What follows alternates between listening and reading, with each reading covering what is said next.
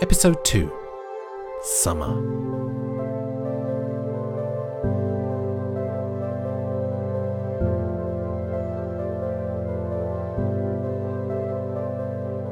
I'm Renee, and I'm playing Julianne the Chosen. Julianne is a teenager that's seen her fair share of monster fighting action. From a very young age, she knew she was destined for something great, and so did everyone around her. Even before she worked with the Order, she was killing monsters and protecting her hometown in Illinois. Julianne was recruited by the Order after she took down a nest of vampires on her own at the age of 12. Julianne was put into training right away and has already saved the world more times than she can remember. Although her life has been dedicated to fighting evil, there is one thing she cares about more than destroying monsters her little brother, Kurt.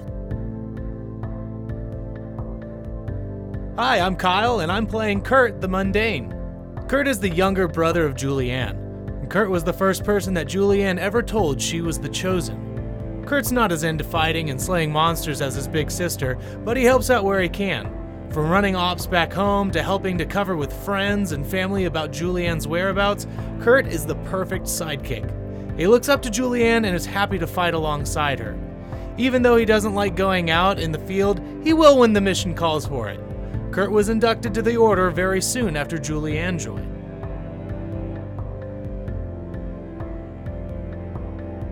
I'm Aaron, and I'm playing Charlie the Spooky.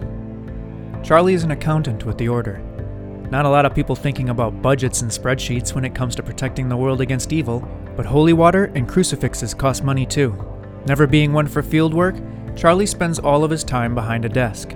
But a few months ago, Charlie went to the supply closet and accidentally unleashed the spirit of an old member of the Order, August.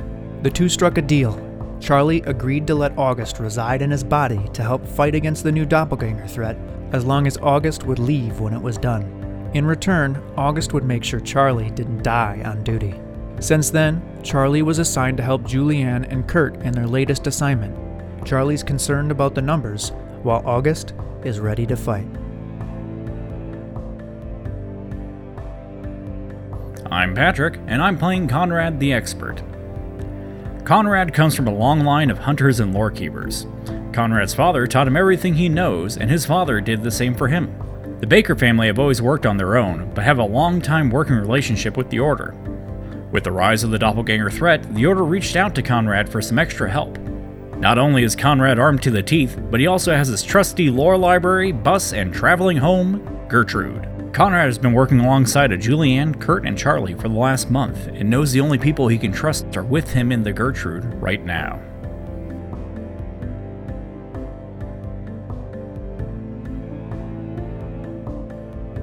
Julianne and Kurt were used to only trusting each other before, but not knowing if anyone else in town is who they say they are is a whole new threat. Luckily, they have Charlie and Conrad at their side to help in the fight. These four are tasked by the Order to end the doppelganger threat in Waukegan, Illinois, and ensure their town can get back to normal.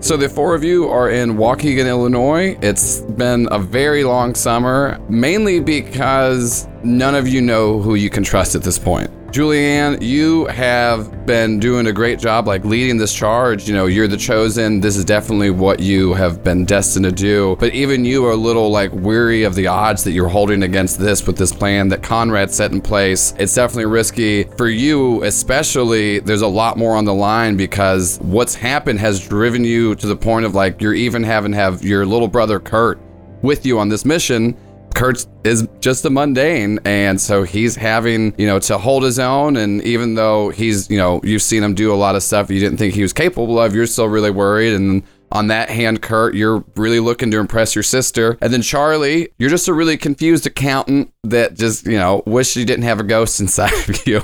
Don't we all?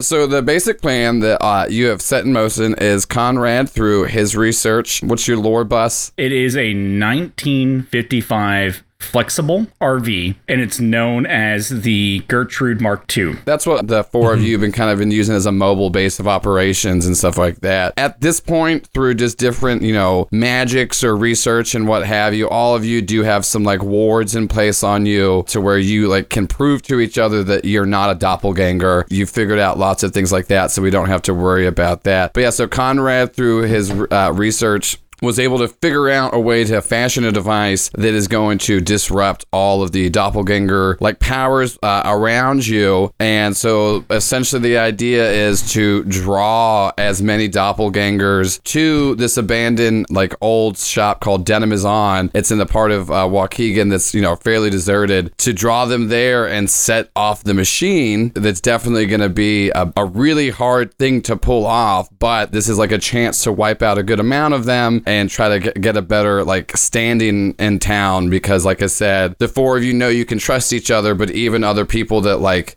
you thought weren't compromised from the order, even them have like fallen to, to some of these tricks. So that's where you're at right now. So right now, you guys are just trying to figure out like the best way to draw in and uh, kind of go from there. So you're all driving around in the in the wagon right now, kind of trying to formulate a plan of how to draw in as many doppelgangers as you possibly can. What are you gonna do? Kurt would turn to Julianne and uh, say, "Well, I mean, you know, whatever whatever you need me to do in the plan, as far as I mean, you you do have something in mind, right? Uh, you always you always seem to be on your toes with that kind of thing." I mean, it just depends on exactly what you want to do. I mean, what are we talking here? We're not like saying you're the bait or anything. I, I have my limits. Well, I mean, if if it needs to be done, I, I No, Kurt, no. uh, yeah, no, I would, I'd rather not. No, I'll be honest with myself on that No, I wouldn't let that happen. Like I I guess do you have any personal limits that outstanding, bait outstanding that personally for your part in the plan? Well, I I mean, I've I've always liked the idea of the getaway man in the movies. I could be behind the wheel, ready to go in case we need it, or something else. I don't know. I don't know what other people are thinking at this point. Is Kurt old enough to drive? Uh, I would say Kurt is uh, old enough to drive, but he's so he loves a skateboard so much that he has just decided not to get his driver's license. Uh, uh, just cold sweat comes over Conrad.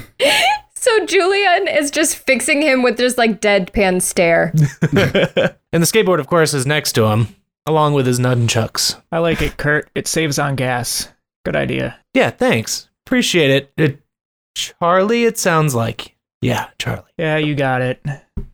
It is not like at all hidden who Julianne is, especially in this town. She definitely has a reputation in town, and one way you know of like to get their attention would be kind of a reverse bait scenario because she definitely can hold her own and isn't like helpless by any means, but that would maybe be a good way to try to make people like think that like they're chasing her down because in the last few weeks you've all definitely had to kind of go more underground than you normally have been just because of like how overwhelmed you've been with the doppelgangers I think Charlie is always pretty tired, but I think Julianne's pretty tired too, and just like blinking in this deadpan stare at Kurt. And she like heaves a sigh and she's just like, gosh, a cup of coffee would not go unnoticed right now. I I I could do that. Do, do we have uh you know what? Uh Conrad, do you have uh you have any coffee in this in this thing? Uh, it's above the sink, second cabinet, the right one, not the left one. On the Other right. Okay, all, all right. And I'm going to yeah, I'll go start making some coffee. It's very basic coffee. Instant coffee. It's it's like the flavor of this coffee is brown. hey, uh, Conrad, that that coffee's not coming out of the order's budget, is it? Because I don't, I don't know that if I've put that in there.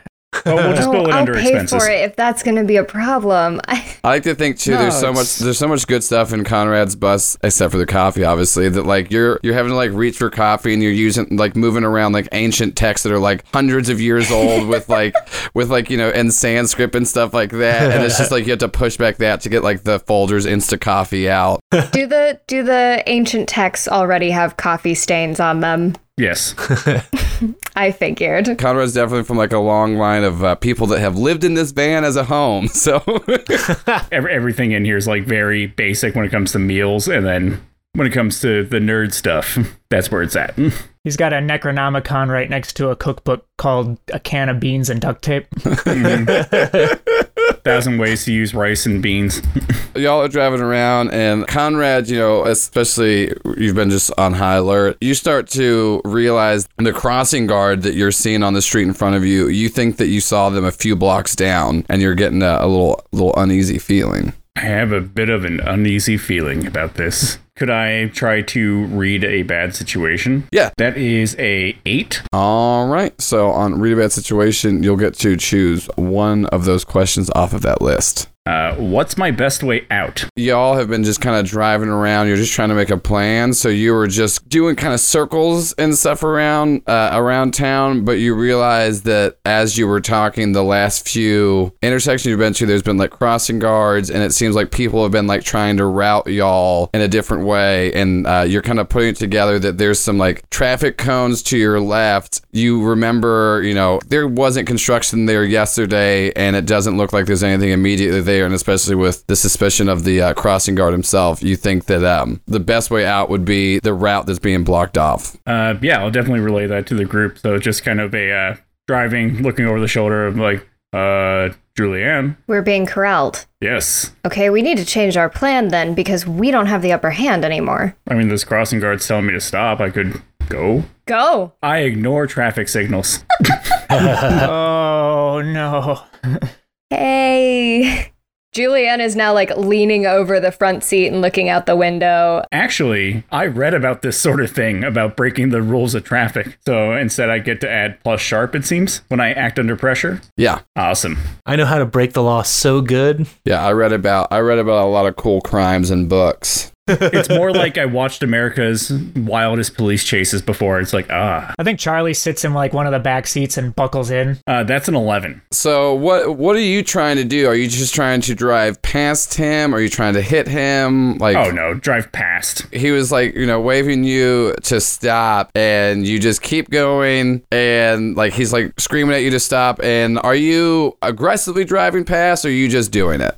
Just acting like I'm completely oblivious. Like, oh yes, hello, hello. Because Julianne is only like 90% sure that these are all doppelgangers trying to lead them to some unknown Since fate. you got such a good actor to pressure, like uh, what's gonna happen is is the guy's like trying to tell you to stop, and you just kind of like drive past, and you can see that he's like flustered that you're not following his plan. So like he tries to like get out his cell phone, but then he stumbles and drops it, and you run over it with the back tire of the bus to where he can't. He, he's like because it seemed like he was trying to alert people, but you're now driving past, and um, Conrad, you look in the rearview mirror. There was a bunch of people walking around the streets that kind of seemed like just casually walking. Uh, as soon as you go through the intersection and don't heed the crossing guards thing, all the people that are walking around casually are now stopped and staring at you as your bus drives forward. Anybody that, you know, wants to say they look back to see what the reaction was, all of you see the same thing where it does seem like there's a lot of doppelgangers like trying to just blend in in a really creepy way are just now standing and staring at the bus as it drives away. I don't want to see that. My eyes are closed. I'm probably standing like facing everyone pouring coffee and not seeing it, and they're all just looking back, and I'm like, what? Julianne just like narrows her eyes and then gets distracted by the coffee. I start handing out cups. What are y'all doing? It does seem like uh, it does seem like, you know, your very light ruse is out. So, uh, are we still headed to to Dinamizon to try to uh, corral as many? I mean, it seems like you know we could just drive around and get their attention by breaking the law more.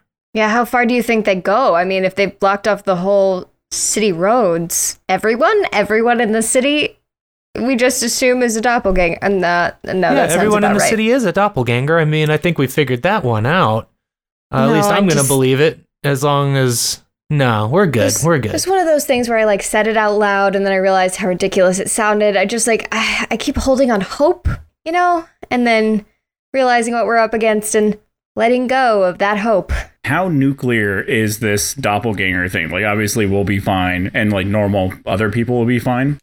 Oh, Are you talking about the machine itself? Yeah. And what it does is it sends out like because the way that you have figured out the doppelgangers do this, they're able to like vibrate their frequency to actually change the physical matter that their body like and how it represents itself. And so you found out that there is essentially a frequency that will nullify and like counteract their power while also at the same time like not knocking them out completely but Pretty much statics their signal. yeah yeah it's the extra signal and so there's like a good good chunk to just kind of take out a lot of them and stuff like that because it's just right now there's just like such an enormous wave of them and the machine is already set up over at Denim is on I'm kind of for Operation Start Causing Havoc. yeah I mean yeah if y'all want to try to do some more crimes just to draw a bunch of attention No, I could smash some mailboxes with my skateboard. My only concern is are they just going to stand there and watch? We aren't gonna have to pay Uh. for all these crimes, are we? We won't get caught. Oh no, we, we, we we build a client.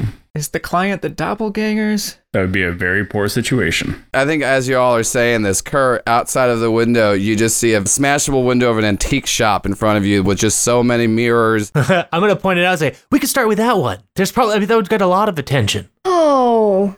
Imagine the alarm that would go off. Eh. No? Okay, okay. If you don't approve, no, uh, Julianne, you're probably right. You usually have a, you know, you usually know which way the compass points. So, It just it'd be such a shame. Um okay. Yeah. No. We need to lead them all. Al- An alarm's not a bad idea. Is there any way we could get some sort of sound device to go off where we want them to go? Instead of just like picking a random place and hoping the alarm goes off. Isn't there an alarm on our bus? Can we just set that off and drive it through the city? As you guys are uh, having this conversation, you do uh, turn the corner and see uh, Crazy Eddie's Sound Horn Emporium. It's a smaller town, but you know it's right outside of uh, Chicago, so they a lot of people stop by there before they go to the big city for games to get all their sound horn needs met. There, right there. Sharp turn. yep. Like if, if you can Yeah. drift ah. RVs, the RV is drifting. Y'all RV drift into in front of the Sound Horn Emporium. What are y'all gonna do? You want to try to? I'd like to read a bad situation. All right, pick one off of the read a bad situation list. Are there any dangers we haven't noticed? it doesn't look like anybody is inside of there. You go like, you know, you look out the back window of the RV and you do see like some people are slowly starting to make their way down towards where y'all are. So you do know that you don't have a lot of time to go in and kind of grab anything for distractions. They're not right on top of you. They're all doing just this like really menacing slow walk, which like you know they do that. It's just a real big doppelganger thing. They're all just about being like really spooky and imposing. It's not really anything in particular. They just like it personally. So they're just weird. I will ask the question then of have we moved past the uh the social grace period like in this whole thing of like if we know they exist and they know we exist is it kind of past the point of like oh like don't mind us we're just casually shopping or is it like rack the shotgun everyone get inside They definitely like the four of you amongst doppelgangers are like, you know, most wanted kind of thing. So if somebody comes up to you and is nice to you, they could be a human, but they also could be a doppelganger, like faking it. You haven't confirmed that everybody in town's a doppelganger, but at this point, like, there are so many, it's overwhelming. You all have seen a lot of stuff in your time, but definitely this last like six months and this like doppelganger invasion in particular, like, seems it's like way worse than you've seen any kind of like monster infestation before. So you're definitely past any kind of grace period, like definitely on like shoot first, ask questions later kind of thing. uh yeah rack shotgun okay if you would like to go shopping i'll watch the car I'll, I'll, I'll help pick something up real quick. Uh, I'm going to grab my trusty baseball bat. Uh, I might as well go with I I have the checkbook. We might not need that, Charlie, but uh, I, I like your enthusiasm. I don't know if you can call it enthusiasm. Just like being alive. Julian, you have a giant sword, correct? Oh, I was getting there. Absolutely. So Julianne reaches over to where her sword is like seat belted in against the wall. It doesn't have like its own seat, but it does have its own seat belt. Uh, and she just unhooks the seat belt, grabs the entire thing, which has a strap of its own, hoists it over her shoulder. It's almost as tall as she is, and so the hilt of the sword comes up uh, well above her head and she lifts it like it's nothing, tosses it over her shoulder, pulls the strap tight, and crouches down on the ground, ready to hop out the second those doors open. So yeah, so the three of you are in there. Conrad, uh, you definitely have like a little setup on the top of it where you can get on the top of your RV. You have like a little lawn chair that you use for whenever you know you go and hanging out, watching watching movies over like fences and not paying for tickets at like drive-ins or just you know. And so you can uh, definitely get up there and be on top. And the three of you can go in to try to gather some stuff. Um, so Charlie, Julianne, and Kurt, you all three make your way into the Soundhorn Emporium. What kind of stuff are you looking for? What's the plan? What are you trying to get? Anything loud. Is did you say there were workers inside earlier? Uh, no, it seemed like this building was empty. Okay, perfect. Anything loud, air horns, or uh, anything of that ilk? Okay. Air horns, actual horns, fireworks, and anything. Okay. Yeah. What about you, Charlie? I think Charlie's trying to find something small. Um, he wants to help, but he also doesn't want to carry anything. So uh, maybe like Okay. maybe like a little drum or something. Uh, okay, how about this? Uh, So all three of you, because I think you're all just kind of splitting up. All three of you are going to give me an act under pressure roll, which is just roll plus cool. Yeah. Well, I rolled a five. I'm not very cool. All right. I rolled a nine. Charlie, we're going to get to you last. Julianne, you're walking around and you walk past one aisle and then like stop. You see a giant display case that reads on the side Sound Horn of the Future, Air Horn 592 2000. And it is a sound horn that it, like it's most people, you know, just think that it is a joke, but it is functional, but it is like a five foot tall giant air horn that says like you know uh, five blasts inside prank your neighbor to death Kurt! yeah, I, I, I'm I'm coming, and I'm kind of stumbling over some boxes and stuff I'm searching through. And can I use the move Oops? what does oops do If you want to stumble across something important, tell the keeper you will find something important and useful, although not necessarily related to your immediate problems. okay yeah you are um like running and you stumble on some boxes and some tambourines fall out and catch your eye Okay, I'm gonna. Those look like quality work. What is that? Latin percussion? Hell yeah, I'm gonna take those. Kurt? Uh, sorry, I'm coming and uh, jingle, jingle, jingle as I run along with them uh, to go help out. you get to your sister and like she's like motioning to like help like get this monstrosity of an air horn I'm gonna look at him and say, "You can lift that big sword, and you can't. You, you can't lift. Okay, all right, I can help no, with I this just one I just wanted to show you.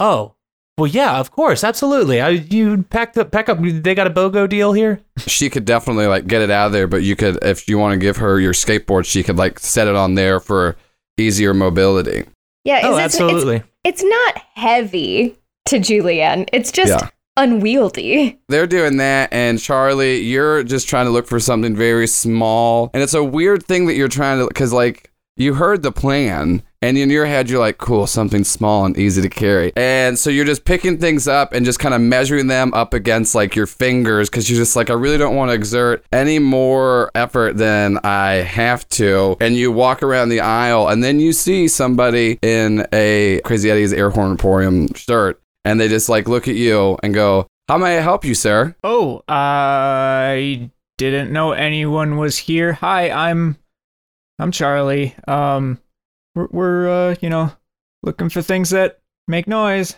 You came to the right place. You know, some of our best noisemakers are in the back. The back um you know, like out of eye shot of everyone else, huh? Well, yeah, that's that's generally what the back means. You know, you have a weird way to weird way you're talking right now. Seem very suspicious. Well, you know, no, just you know, got a way about me, so um you know, I'm just I'm just browsing. Um I'll, I'll come and get you if I if I need anything. Help. Okay, are you trying to like walk away? Yeah, I'm trying to like back up and like see if I can get down one of the side aisles. Uh, so you start to back up, and then you you feel like you back into somebody, and you turn around and you see the exact same employee, uh, and goes, "Hello, sir. Welcome to to the Air Horn Emporium. How may we help you?" We and I turn around and look to see if the same guy's standing on the other side. Yeah, there's definitely two of uh, him. Oh, brothers. Um Let. Uh, no, I, I was just browsing. Can I get down like a side aisle? If you're gonna try to uh, run again, you're gonna have to give me another act under pressure roll. But now you're gonna take a minus one. That's gonna be a six. You try to run uh, down another aisle, and just before you can like get any any at all far away, um, one of them trips you, sending you flying forward into like a rack of air horns as you fall and take one harm. And Julianne and Kurt, you hear on the other side what just happened, like the fighting going down and uh, Charlie falling, and the air horns going off. Wow, that is awful customer service. I am gonna leave this place the worst Yelp review. As you say that, the two of them stand over you, and you see their skin shimmer as like a ripple comes across of them, and then the two of them are now shapeshifted in, uh, into forms of Charlie. Shit. Kurt and Julianne, what are you doing? I think uh, as we're probably getting the the giant air horn on the skateboard, this would probably happen. Would be like, uh, should we go? We we need to go, right? Roll it. Yeah, let's roll it. We're gonna roll it over there and uh and try to try to see what's going on with all that noise. You roll it over there, and as soon as they start to hear that happening, Charlie, you're on the ground looking very confused, and they look over, look at each other, and look down at you, and then they fall down. And they hit other things down, um, like they knock other shelves down. So whenever Julianne and Kurt come over, there are three identical-looking Charlies, all falling into a different rack of air horns, pointing at one of the other ones and screaming that like they're a doppelganger. Okay. But we we have that ward that we can tell. Yeah, yeah, right? yeah. You do. They, but they still, they're still trying to do, they're still trying to do the trick. Uh, I'm just gonna look at Julie and roll my eyes and be like, "Oh no, which one is the real Charlie?" Yeah, one of them is oh, like, yeah, no, This it's, is it's cute. definitely, This it's is- definitely me. It's definitely me. And like, and they're like, that's one the the imposter pointing to the one that you definitely know is the real Charlie. Who's crying? Juliet is just like sympathetically nodding uh, at these these two people as she draws her sword from her back. All right, uh, roll it, kick some ass. Okay. Unfortunately, in this situation, we just kill everyone to be sure. I am I am making sure that like Oh yeah. we have no, I'm killed telling this to the doppelgangers No, I as you're pulling your Yeah. sword. This is the other thing too. Like doppelgangers are, you know, they're a whole different creature. It's not that like somebody's been taken over. Right, I did wanna clarify that. And you're killing a person. This is like a creature that makes themselves look like people. Yeah, that wasn't great. This is a five. Ooh, God, even oh ah ooh. Yep. You go to swing your sword on one of them, and they just pull out an air horn and blast you with it. Ah, So you're only gonna take one harm, which, uh, and then you're gonna. s- does that count against armor? No, yeah, no, that that counts because it would just be because what it would be is that like you're falling back. So they spooked you, so you're gonna take one harm, and you haven't like lost your sword, but you definitely dropped your sword. It clangs on the ground. Kurt, what do you do? You saw your sister do that. And then uh, Conrad, once Kurt goes, you will have a chance to react because you will be hearing stuff going on inside. Kurt, what are you going to do? I am going to use. Uh, I don't know if I'm using this correctly, but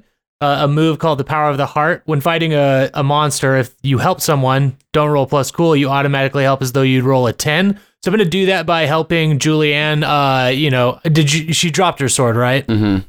I'm going to help her by picking it up and saying here and kind of like you know pointing at her and just giving her a thumbs up, like you got this.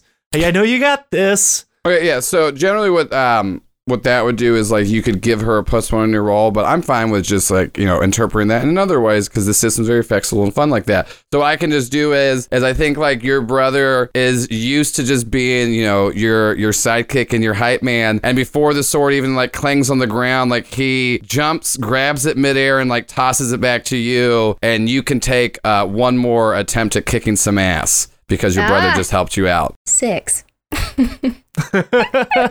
he throws you the sword and you really do think god my brother's so kick-ass. And like i said you're having this really hard time like because especially like not only you know you're worried about your little brother but you're also having to understand that he's no longer just your little brother. He's coming into his own. And even though you have all this power he's found a way to like fight by your side. So it's also that you're coming to terms that he's growing up and you know might not need you as much as more. And just seeing how good he is in combat and battle kind of like brings a tear to your eyes. So you have like a reflective moment of how proud you are of your brother and then you get your leg swiped out from under you as a doppelganger God. takes this opportunity, and uh, you're going to take two harm. I am no. the chosen one, I swear. Conrad, you hear just a lot of clattering from inside and the all too familiar sounds of Charlie crying. Julianne crying out in frustration. It's she doesn't swear, but she just says, "Golly gee!" So Conrad will go ahead and I guess hop Where? off the RV. Just I assume it's like the nice little like glass swing doors. Yeah, So just kind of kick those in, shotgun in hand. I assume I see the whole scene. they were close to the front of the store because Charlie didn't exert much effort by searching far back. Alrighty. So which of so I will shoot one of the Charlies that's not crying. Yeah, which would be uh, roll to kick some ass. That's an eleven. I'll suffer less harm since everyone else is getting hurt. You see Conrad come in and just blow the head off of one of the doppelgangers as it does that. And then Conrad, you'll take uh, one harm. So the reason why you take one harm though is, is you're looking really cool as you just did that. But the doors are like, you know, they swing both ways. So like you kick them forward and then they fly back. And then one door just like slaps you on the back of the head for one harm. Is that even with the uh, the negative one in there? Because I got the uh, success and I was going to take less harm. Oh yeah, yeah. So then you won't take any harm. So m- it's Aha. your pride is hurt. I, it was awesome for about like a second, and then it kind of turned goofy. Charlie, what are you gonna do? You're, there's now a lot of uh, doppelganger blood on you. Uh, I think at this point, Charlie basically is essentially going to pass out. Okay. Um, so, but what happens when he passes out is his eyes kind of go gray for a second, and they roll back in his head, and then he kind of like sits up a little straighter, and a big grin comes across his face, and uh, he looks at one of the doppelgangers and reaches into into his backpack that he's been carrying around, and he pulls out a flintlock pistol. so everybody, this is August. so uh, you can roll to kick some ass as you fire your your flintlock pistol. That's going to be a ten. Okay, great. So same thing. You you're gonna trade blows, but you can choose one off of uh, that list. I'd like to give one forward to Julianne. Okay, great. Yeah, so you shoot him with your flintlock pistol, and he takes the shot in the shoulder and looks pretty hurt, uh, but like he just decks you one, and you're going to take two harm. Uh, Julianne, you see August is back, and I think that kind of bolsters your spirits because it's not that you dislike Charlie, but you know, in any situation, it's better to have August around, except for taxes. Yeah. Uh, I think there's like a little bit of relief, like, oh, thank goodness, because I was struggling, and if Charlie were still struggling, like, we'd just all be screwed. So Julianne will stand up. She's griping a little bit as she does it, but then she just kind of heaves a sigh and swings the sword around again. Oh yeah, roll to kick some ass, and you get an additional plus one. An eight. The one remaining one just kind of runs at you, seeing that you're kind of going for it. And he takes a, a swipe on you, and you're going to take two harm. You just spin around and just slice off his head. And then, because of your badass chosenness, you negate two harm, right? I do. Yeah. I think August goes over to where the doppelganger's head just got cut off, and he looks up and grins at Julianne, and he goes, "Well done, Julianne. This new generation of hunters is is exquisite." Couldn't have done it without you, August. Well, No, literally, like if if it were Charlie, we I mm, Conrad, since you are by the door, though, you do hear some footsteps, and it does seem like um, all of the noise has drawn some extra attention. Time's a factor here. Okay, uh, uh, Kurt's gonna go over and start moving the uh, the giant air horn again towards towards the door. Hold the doors open. Um, so there's definitely a large grouping of like doppelgangers, like kind of getting on your position, and you load up the air horn, and then Conrad, you get in the car, and all of you are kind of looking more so behind you, and then when you get in the car, you realize like in front of you, there's also a fair amount of doppelgangers. Your mission of drawing more attention to yourself was very successful. So Fantastic. Julianne with the air horn, Mhm. it's big and unwieldy, right? It's not something that would just fit in the back of the truck. How much space do we have in the the back the truck in the back of this van? It it would take it, it, it like it takes up like essentially a whole seat in the back of the RV.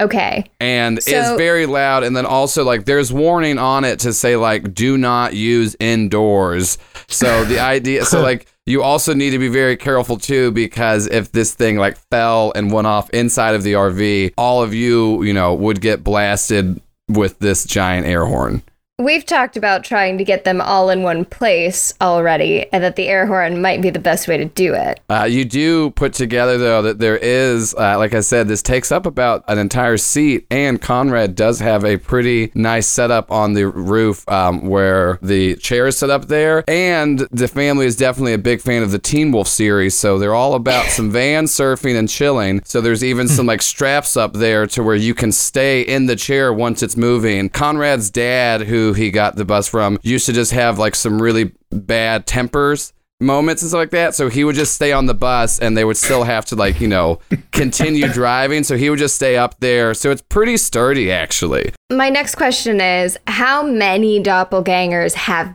gathered here? Like, we're looking to gather a lot of them, right? But Uh, right now you look around and there's probably easily around 30 starting to get on you. Okay. I'm just reflecting back to my dad being upset on top of the RV. Like, you drive, honey. I'm I'm gonna go up to the roof and just like 60 miles an hour down a highway, and just arms crossed, like yeah. His face is still just Yeah. like getting pushed by the wind. yeah, Yeah. big twirly mustache. That's the only place your dad felt comfortable crying because no one could tell. He was like, "It's the fact that there's 60 mile winds in my eyes. I don't have feelings." uh, dad. Julianne will toss the air horn up onto the roof of the RV and Mm-hmm. hoist herself up after it. yeah, so I, th- I think you can do that, and you know, if you want, like I said, you can strap yourself in the air horn in to where you can stay up there and do a couple blasts as you're trying to gather the attention. Cover your ears! And then she uh, releases the first bout of the air horn and she aims it directly at the group of doppelgangers right in front of the RV. Goal is at least to throw them off. Yeah, so Uh, you, you kind of push it like towards that, that section, like you turn it and like slam down on it. And as soon as you do it, the three of you that are inside of the van like feel like the bus is like the RV itself is like shaking and things like that. And there's like five doppelgangers that were like walking up close to the car. And earlier, how Charlie had seen their skin kind of ripple as they like transferred into him. It's a terrifying vision of what you see as this sound blast hits them because, like I said, they use different vibration wave frequencies to like be able to transform and mold their body. So what you start to see is like their skin blasting and rippling as if like, but instead of just like pushing their face back, they're rippling in between different faces and identities that they've like assumed over the time as this blast hits them. And the five of them, like as they're doing this, like kind of fall down and shake. Conrad, you recognize this as like a very mild version of what you're planning to do to all of them. You see one of the, mm-hmm. some of the ones starting to behind you, even though doppelgangers love that very like spooky, slow, determined walk, they're starting to like kind of walk a bit faster um, as you definitely just irritated them. So you now have four blasts remaining, and let's say effectively that got you the attention of about another 20 doppelgangers. God, would have been so good to have those fireworks right about now. Yeah, agreed. Fireworks are just always cool. I have a thing called preparedness. Uh, it's when I need something unusual or rare, I can roll sharp, and it might be right there. Oh yeah, so roll And- roll sharp. I was gonna say, since I wasn't in the store, it might be like, a, oh, you need those. They're just. okay. you, you definitely have just a treasure trove of random shit in your RV. So this is not I out was of smuggling question. these one time. That's a total of seven. Okay, and so what does that say on Uh, it the? says uh, between seven and nine. You have it, but not here. It'll take some time to get to it. So yeah, pretty much that's it. It's like sh- you hear her say like she wish she had some like fireworks and stuff like that, and then you remember that you actually uh, always love to celebrate a mission mission success with a giant fireworks show, and you were gonna surprise everybody, but you remember it is back at the order headquarters. Conrad keeps his information to himself. I don't want to be that guy. I don't want to be like, oh, if you told me we needed fireworks, I would have. No. August and Kurt, what are y'all doing as this is like happening? Because the two of you are in the back of the RV. The only thing I could think of was uh, screaming at them before, you know, as we're rolling down the road and saying, "Hey, DoppelCon 2019, uh, there- it's right over. uh, They're holding it Denim is on.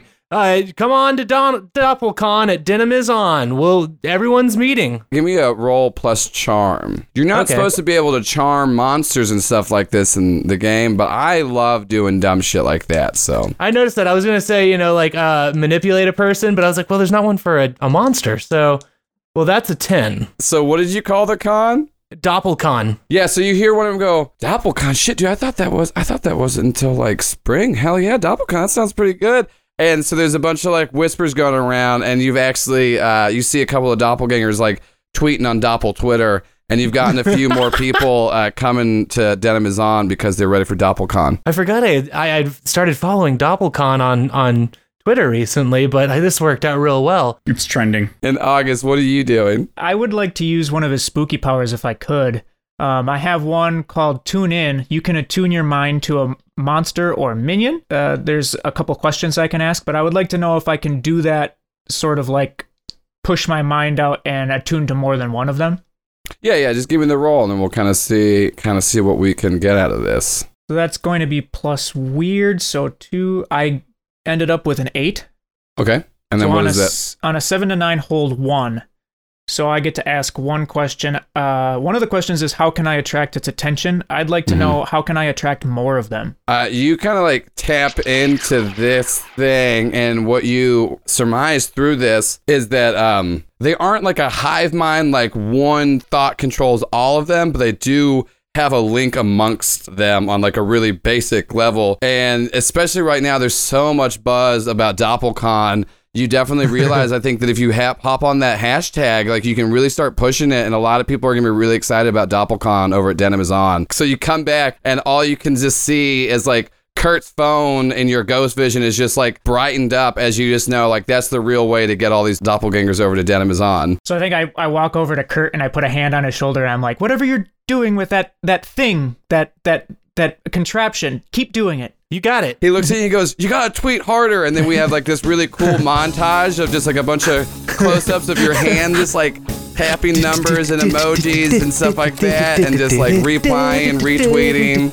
So yeah, there's like, a Little like scrolling text speed of like Doppelcon. yeah. I'm wiping sweat from my brow. I'm like, ah. Yeah. Yeah, I've got like a, a sweatband on and, it's everything pretty ready funny, to go. Too. Doppelgangers have a weirdly good sense of humor online. They all have the exact same avatar, like photo.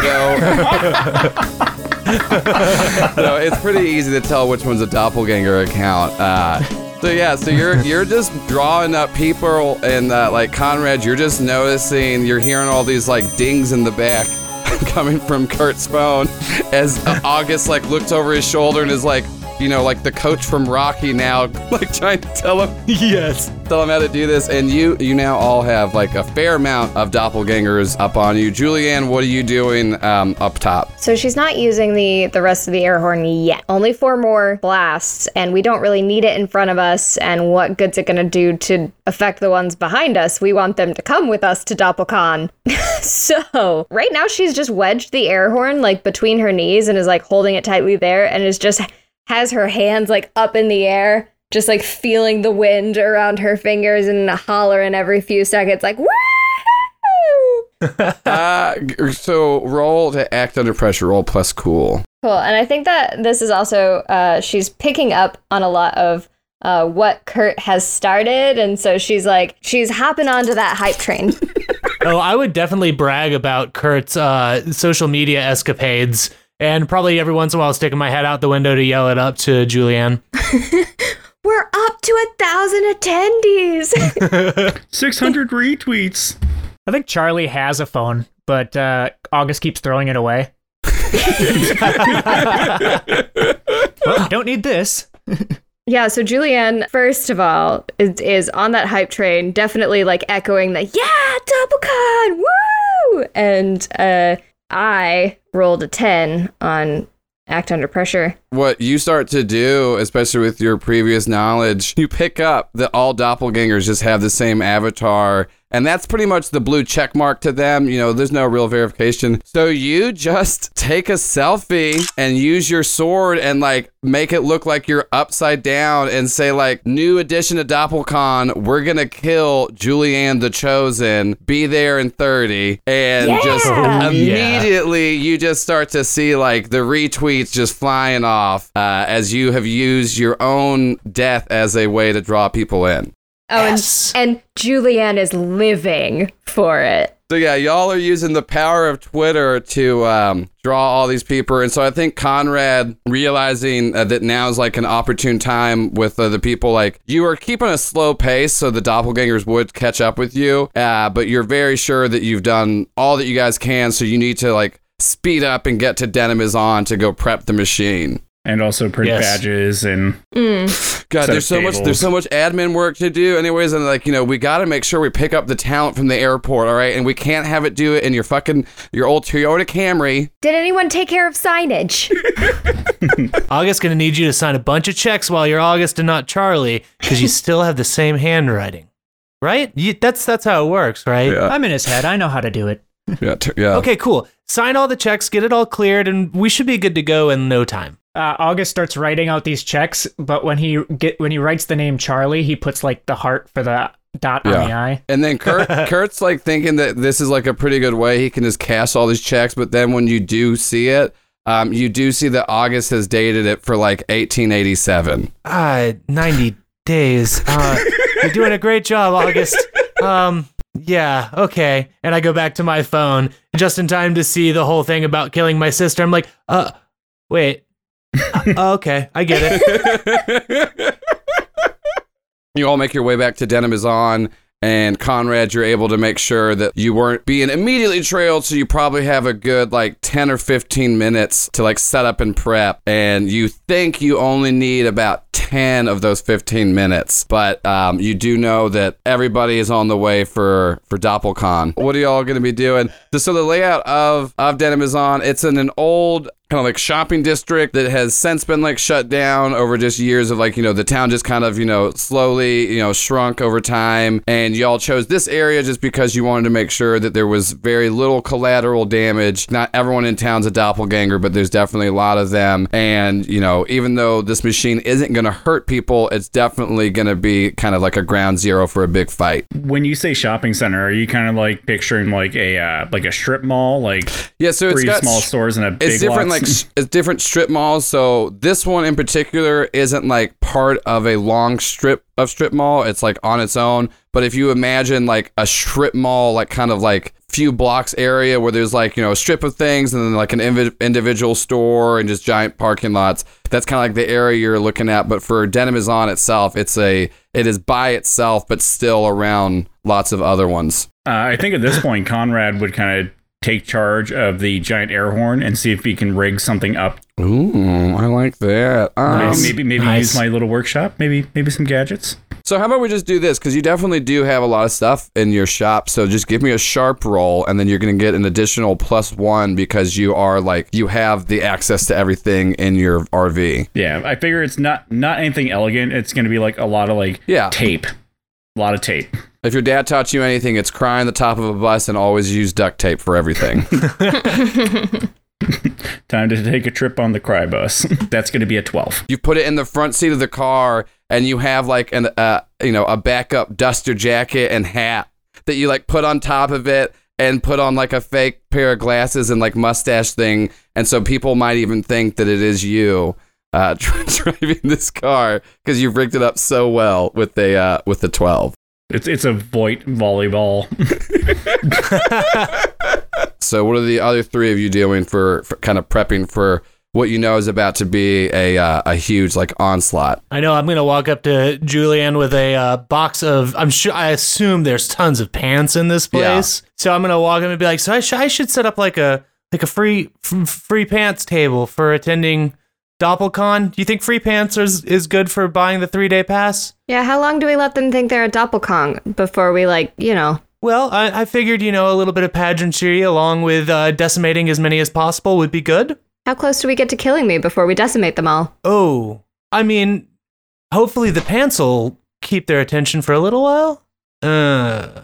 I mean, if you want to give out free pants, maybe like uh, rubber band them together and like throw them out into the audience. I bet Conrad has a shirt cannon. He has the Yes. strangest things on his bus. I'm gonna ask Yes. him. Maybe I can just launch pants. It'll be a pants cannon. Yes. I just like t-shirt cannons, so I think yes, y- there is one. I was gonna say like it's probably not. I probably haven't used it as a t-shirt cannon, but it's probably like functionally a Yeah, t-shirt you, cannon. you you pull it out, and the t-shirt cannon, uh, like it's next to a bunch of bundles of sticks that are all like are all wrapped around, and you pretty much can see that this has been like last time it was used was retrofitted to just shoot out multiple stakes at once. it's just actually a cannon, Yeah, but can an- it shoot And then pants? yeah, and then you throw all of that out, Yes. and then like all of the actual deadly stakes and stuff like that, and you throw those out, and then load it in with like a pair of JNCO jeans. Oh wow, that's gonna cover some ground. I might be able to get a two for one on that one. Kurt, you you now have a t-shirt cannon. Julianne and August, what are you doing? Oh well, Julianne's been uh, helping Kurt get set up to welcome guests to DoppelCon. Uh, but the additional part of the setup is getting the the air horn in a location, and yes, this is indoors, uh, where it will uh, blast them. Okay, so I think you can put it like in the very like front entrance of, uh, and then you can use the same disguise that Conrad had done to put it in the front seat to where it was, just looks like a customer is browsing a rack of jeans. Um, but really, in all reality, it's just a giant five foot tall air horn. August, what are you doing? I think August wants to help, you know, create the ruse of the uh, Doppelcon. So, you know, your plan Yes. has legs. So he grabs his cane from the truck. He searches Charlie's memory, and Charlie remembered that there's a copy shop in this strip mall uh, called Copy Gangers. And he, he he drew up a quick sign while they were in the truck. Uh, so he's gonna make copies and post those up as posters. Uh, so he takes the cane and he smashes the window of uh, Copy Gangers and he makes a bunch of copies and he starts to tape them up around the building. And they all say, Doppelcon, anyone who's been anyone will be there. I love it.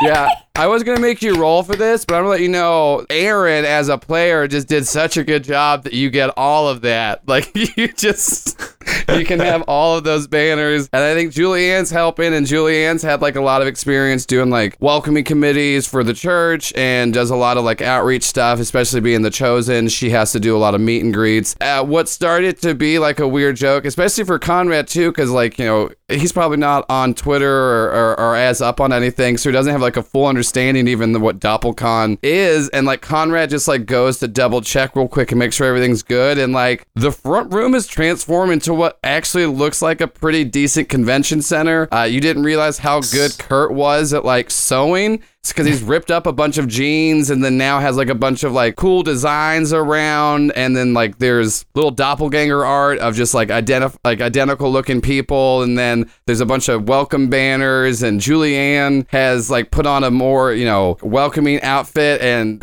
her, giant sword is just hidden in like uh, a, a denim sheath that she's like created to hide her sword.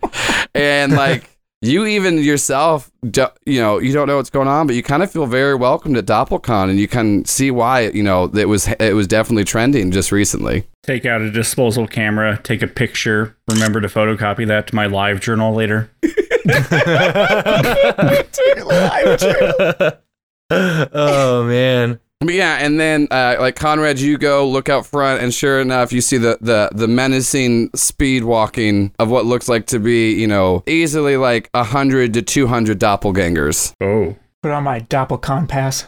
Same. Yeah, no, I guess I'll just kind of like prop the doors open and make it seem inviting on the door side and probably stay close to I'm probably more of like an out of sight type person. I'm not I'm not going to blend in with this community Yeah, at you all. definitely did not just do any of this last very intense 10 minute prep setup for what's now going to be the best con that uh, Waukegan, Illinois has seen in years. Yeah, Exactly. Julianne has oversized jeans on and an oversized hat on and is making herself a very scarce, but not straying too far from the air horn. Yeah, and then so I think the way it's set up is y'all are in the front room, and then there's a back room like storage area, and then that's where the uh, machine is set up. And you know that you have about like a good probably 50 yard radius that this thing will like affect everyone in. So the scary thing about it is, is like you have to try to get as many of them up close. And but with this, you definitely think you have a good chance of like uh, fooling some of them because you've also like run into a lot of them, and even though you all have the wards and things like that, they're also not the smartest. They just tr- generally try all of the same tricks over and over again. and you all have a decent chance of making them think that you're also doppelgangers. Yeah, no, I'll just kind of post up in the back then towards where the machine is. Keep an eye on, uh, uh, keep an eye out. Find some awesome sunglasses with little flames down the end of them. Put on my disguise, which is just the sunglasses. Can I can I help with this disguise? Yeah, what are you trying to do? I wanna I wanna help out by uh, making him look like a, an employee. I'm gonna give him a name badge, like a sticker name badge, and it says like, "Hi, my name is one of us."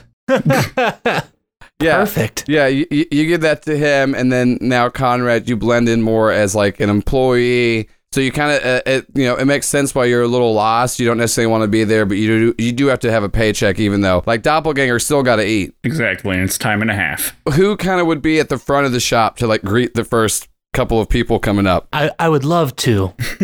I mean, I know that puts me kind of in danger, but at the same time, so you all see like there's like you know like I said hordes of doppelgangers coming in and the few that were like in the front. As they like approach they kind of seem suspicious but as they just kind of see like the true amount of detail and intricateness put into this doppelcon and especially because everyone was so confused I could have sworn it was later. But they go they go in and and like walk up and they go up to you Kurt and they're like oh hey uh, I guess are you the are you like the check-in station uh, yeah, you you can you can if you didn't get your tickets online because you heard about it late. This is this is Doppelcon Midwest. We're working up something, so you know, glad you could make it. Get ready for one hell of a good time. It's gonna just be. I don't I, I don't even want to waste time because I want to get you in there to experience all of this greatness that we have been plan that we have in store for all of us. Give me give me a, a charm roll. I'm just gonna see how well this goes over. And I'm gonna give you a plus one on that. That's a thirteen then. They like look at you and then look at like back and then goes, Well, he did say one of us, which is a really general way to show that we're all the same person, and that's good enough for me. And then they start to like pick up some of the the denim art that you did, and they're just like super impressed. Oh, if you want to buy that, that's the you know the first run. Uh, I, I'm charging fifty dollars for it, but it's up for sale. If not, you can go see one of us in the back uh, wearing those six shades uh, that they picked up, and you can get those too for fifteen dollars at the uh, vendors. They're like very impressed by you, and then they look down and they see like sticking out of your back pocket a tambourine, and they go, "Oh, are you gonna be playing later? Because you know how we love tambourine music." Uh, Yes, yes. I, I kind of a new act, uh, trying to get my get my kicks in where I can. So yes, I'm going to be playing it. It's T- Tambourine Man. Um, Opening for the main event. exactly. They go, "Yeah, I can't wait. Do you know when that's supposed to take place?" Uh, give it. uh, Give me an hour and a half. I have to tune my tambourine. okay. so, so they, they they buy that. So Conrad, you're in the back watching this, and the first couple of people come in, and they definitely buy it. So Julianne, a few more people come in. What are you doing? Yeah, so uh, I think that Julianne started out in uh, this outfit near the air horn and then just went, nope, this is not going to be a good place. And uh, she like lifts the air horn, but like tries to make it look like that, like she has her arm around it and they're like walking through Yeah. the convention, you know? And uh, It's still on a skateboard too, so it's easier to like move around. You're you're, you're effectively goodness. weekend at burning this uh, this air horn. yes. So you give me a you, you also give me an act under pressure plus cool, and you're gonna get a plus one on that because of how good uh, this whole convention's going off. Okay. 10. nice. So so once again, like a few people come up and talk to you and ask you a few questions about DoppelCon, and you're able to like you know answer them, and no one is at all like second guessing you moving this air horn into a better position. So wherever you kind of wanted to like set it up, you got it like exactly where you want. And I think there's even like one doppelganger just kind of having a very one-sided conversation with with the air horn about how they're very excited for the tambourine performance that they just found out about. Yes, we are all so excited. Most are confused because they don't get the cosplay reference. I like how we did so poorly in the store with combat, but we are absolutely rocking Yeah. the crap out of yeah, this isn't a combat group, but this is definitely a high We are a combat group. there you go. Ah. All right, August, uh, what are you what are you doing? Like you're seeing everything go very well, and there's actually a couple people admiring the the craftsmanship and design on some of the banners. Yeah, I think uh, August has since uh, changed clothes because he hates wearing Charlie's modern clothes. Um, he keeps a full Victorian outfit in the backpack that he carries around, and he's just standing by one of the tables and he's like polishing up his flintlock pistol. So I'm hoping for the outside world, it looks like he's cosplaying. Yeah, yeah, they like it. Someone actually goes up and is like, "Oh, I like that." So I guess like you know this is this is what your you know your kind of your ancestors would have uh, what, like the pose they would have done. And so I think a lot of people actually um, think that you're kind of more of an exhibit than anything. So you give me uh, act under pressure check as well, and you'll also get a plus one because of how good Doppelcon is going. Um, I rolled a four. Oh, Well, I rolled a three And plus that's where- one. they're like watching you and they're all talking about how it's like very impressive um, you know seeing the the dedication that you have to the craft and because you're wearing like an old victorian shirt they're not you know it has a bit more flow and a bigger neck than a lot of people expect and so you're like trying to like show off your flintlock pistol and your shirt kind of like falls down a bit and they see the like upper part of your chest where you have a uh, anti doppelganger ward tattoo uh, revealed to everybody. They look at it and go, "Wait a minute, that's weird. Why does this interactive art piece at this Doppelcon have something that's very explicitly anti doppelganger? Is he trying to make kind of some kind of political statement, or is the, ah shit? Everyone, I think this is a trap. At this point, luckily, there is about like you know about half of the horde of doppelgangers you saw coming in are already inside of the room with you, and there's a lot close. Um, but Conrad, you are in the back, and you hear uh, two doppelgangers like try to start saying that they think this is a trap. And you only Conrad notices this. August has exposed his uh, his war tattoo. I feel like I need to keep the ruse going.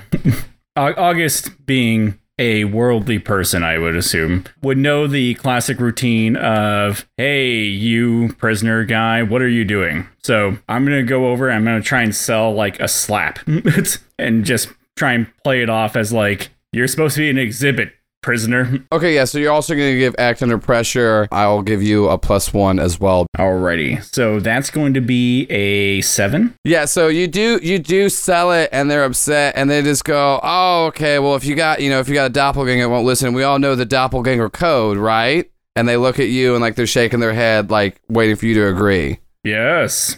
And they go, "Great. All right, everyone. We got a beheading to start off DoppelCon." The two of them are trying to grab August and bring him to the center of the room, and everyone's kind of like, "Oh, looks like we got a defective one." I always love, I always love, you know, beheading one of us. It's a, it's a weird thing because uh, we all, as we all know, when a doppelganger watches another doppelganger die, they see their true forms in the eyes of the dead ones. So it's always a real fun just to kind of look at death in the face as you all see like August getting pulled to the center of the room as there yeah. more doppelgangers are like flooding in now because they know there's about to be a beheading. Uh, Yes, yes. We all know what happens, and of course, we need to sound the beheading horn. Julianne's like motioning tambourine. Opening Yes. number. An opening act. The, and of course, the beheading horn is preluded by the tambourine ceremony. and I start busting out the tar- tambourine, trying to get everyone's attention to give whatever time's needed to do what we need to do in this moment, seeing what's happening. So you're gonna get you're gonna roll a, a plus charm. Uh, you're gonna get a plus one on it because you know that this is their favorite instrument. Uh, and it turns out that that tambourine you found earlier was uh, pretty convenient later. I Sounds like will it. say that Julianne has taken the air horn over to the stage because that is where all of these events should be happening. perfect. so she has Yep. set it up over there, uh, full view of of where everyone will be standing. And the way that you've positioned it is everyone thinks that um, you've placed the jacket on it to where it's like it looks like it's looking at the stage, but you've turned the air horn itself backwards, but designed the the actual horn of it to look like a backwards cap. So Yes. and I will step on stage and start my performance. That's that's a wait, wait one second. That's a seven. Okay, well then I think this is a moment where uh, I definitely need to be a little lucky. So we'll change that to a twelve. Okay, yeah. So I think what happens is like you hit like the tambourine once, and then someone goes, "That guy doesn't even know how to tune a tambourine. Let's go ahead and just fucking kill this dude to kick off DoppelCon." and then and then you're just like, "Oh no, no, no, no, no!" And then you hit it again, and then you find that that's the sweet spot for doppelgangers in their love. of tambourines as like all of you. And like you all know that this like this is like supposed to be a ruse so you could possibly help August escape. But you all are very enticed by how good Kurt is the tambourine especially Julianne. You did not know that your brother was like musically talented at all let alone uh, maybe even a, a tambourine prodigy I am a tambourine prodigy. I'm so proud. And Julianne is proud but multitasking. Uh, she's motioning to like Conrad to get August up on the stage for the actual beheading event, Oh, you know. Okay, yeah, I think because I think you you two go over there and you try to say that like at, like the two that were like holding him down, they're just like they're like, oh no, okay, I guess you got him. Yeah, thanks for taking it. You know, you know I love a you know you know I love a good tambourine solo. Gotta make it an event. Memorable. Social media. So they so yeah they and they go yeah they go like hashtags yeah buzzwords and then you put. You you're you're able to like take August on stage. The four of you are on stage. Kurt is in front doing a very enticing solo, and um you now have like August and August like you're still like you know set up to where it looks like they're gonna behead you, but Julianne and Conrad aren't obviously gonna behead you. Um so what's the move though? How many people have gathered around the stage? Are we feeling confident that this is like a majority of the it's- uh, you, doppelgangers? you feel confident that you're at capacity. Great.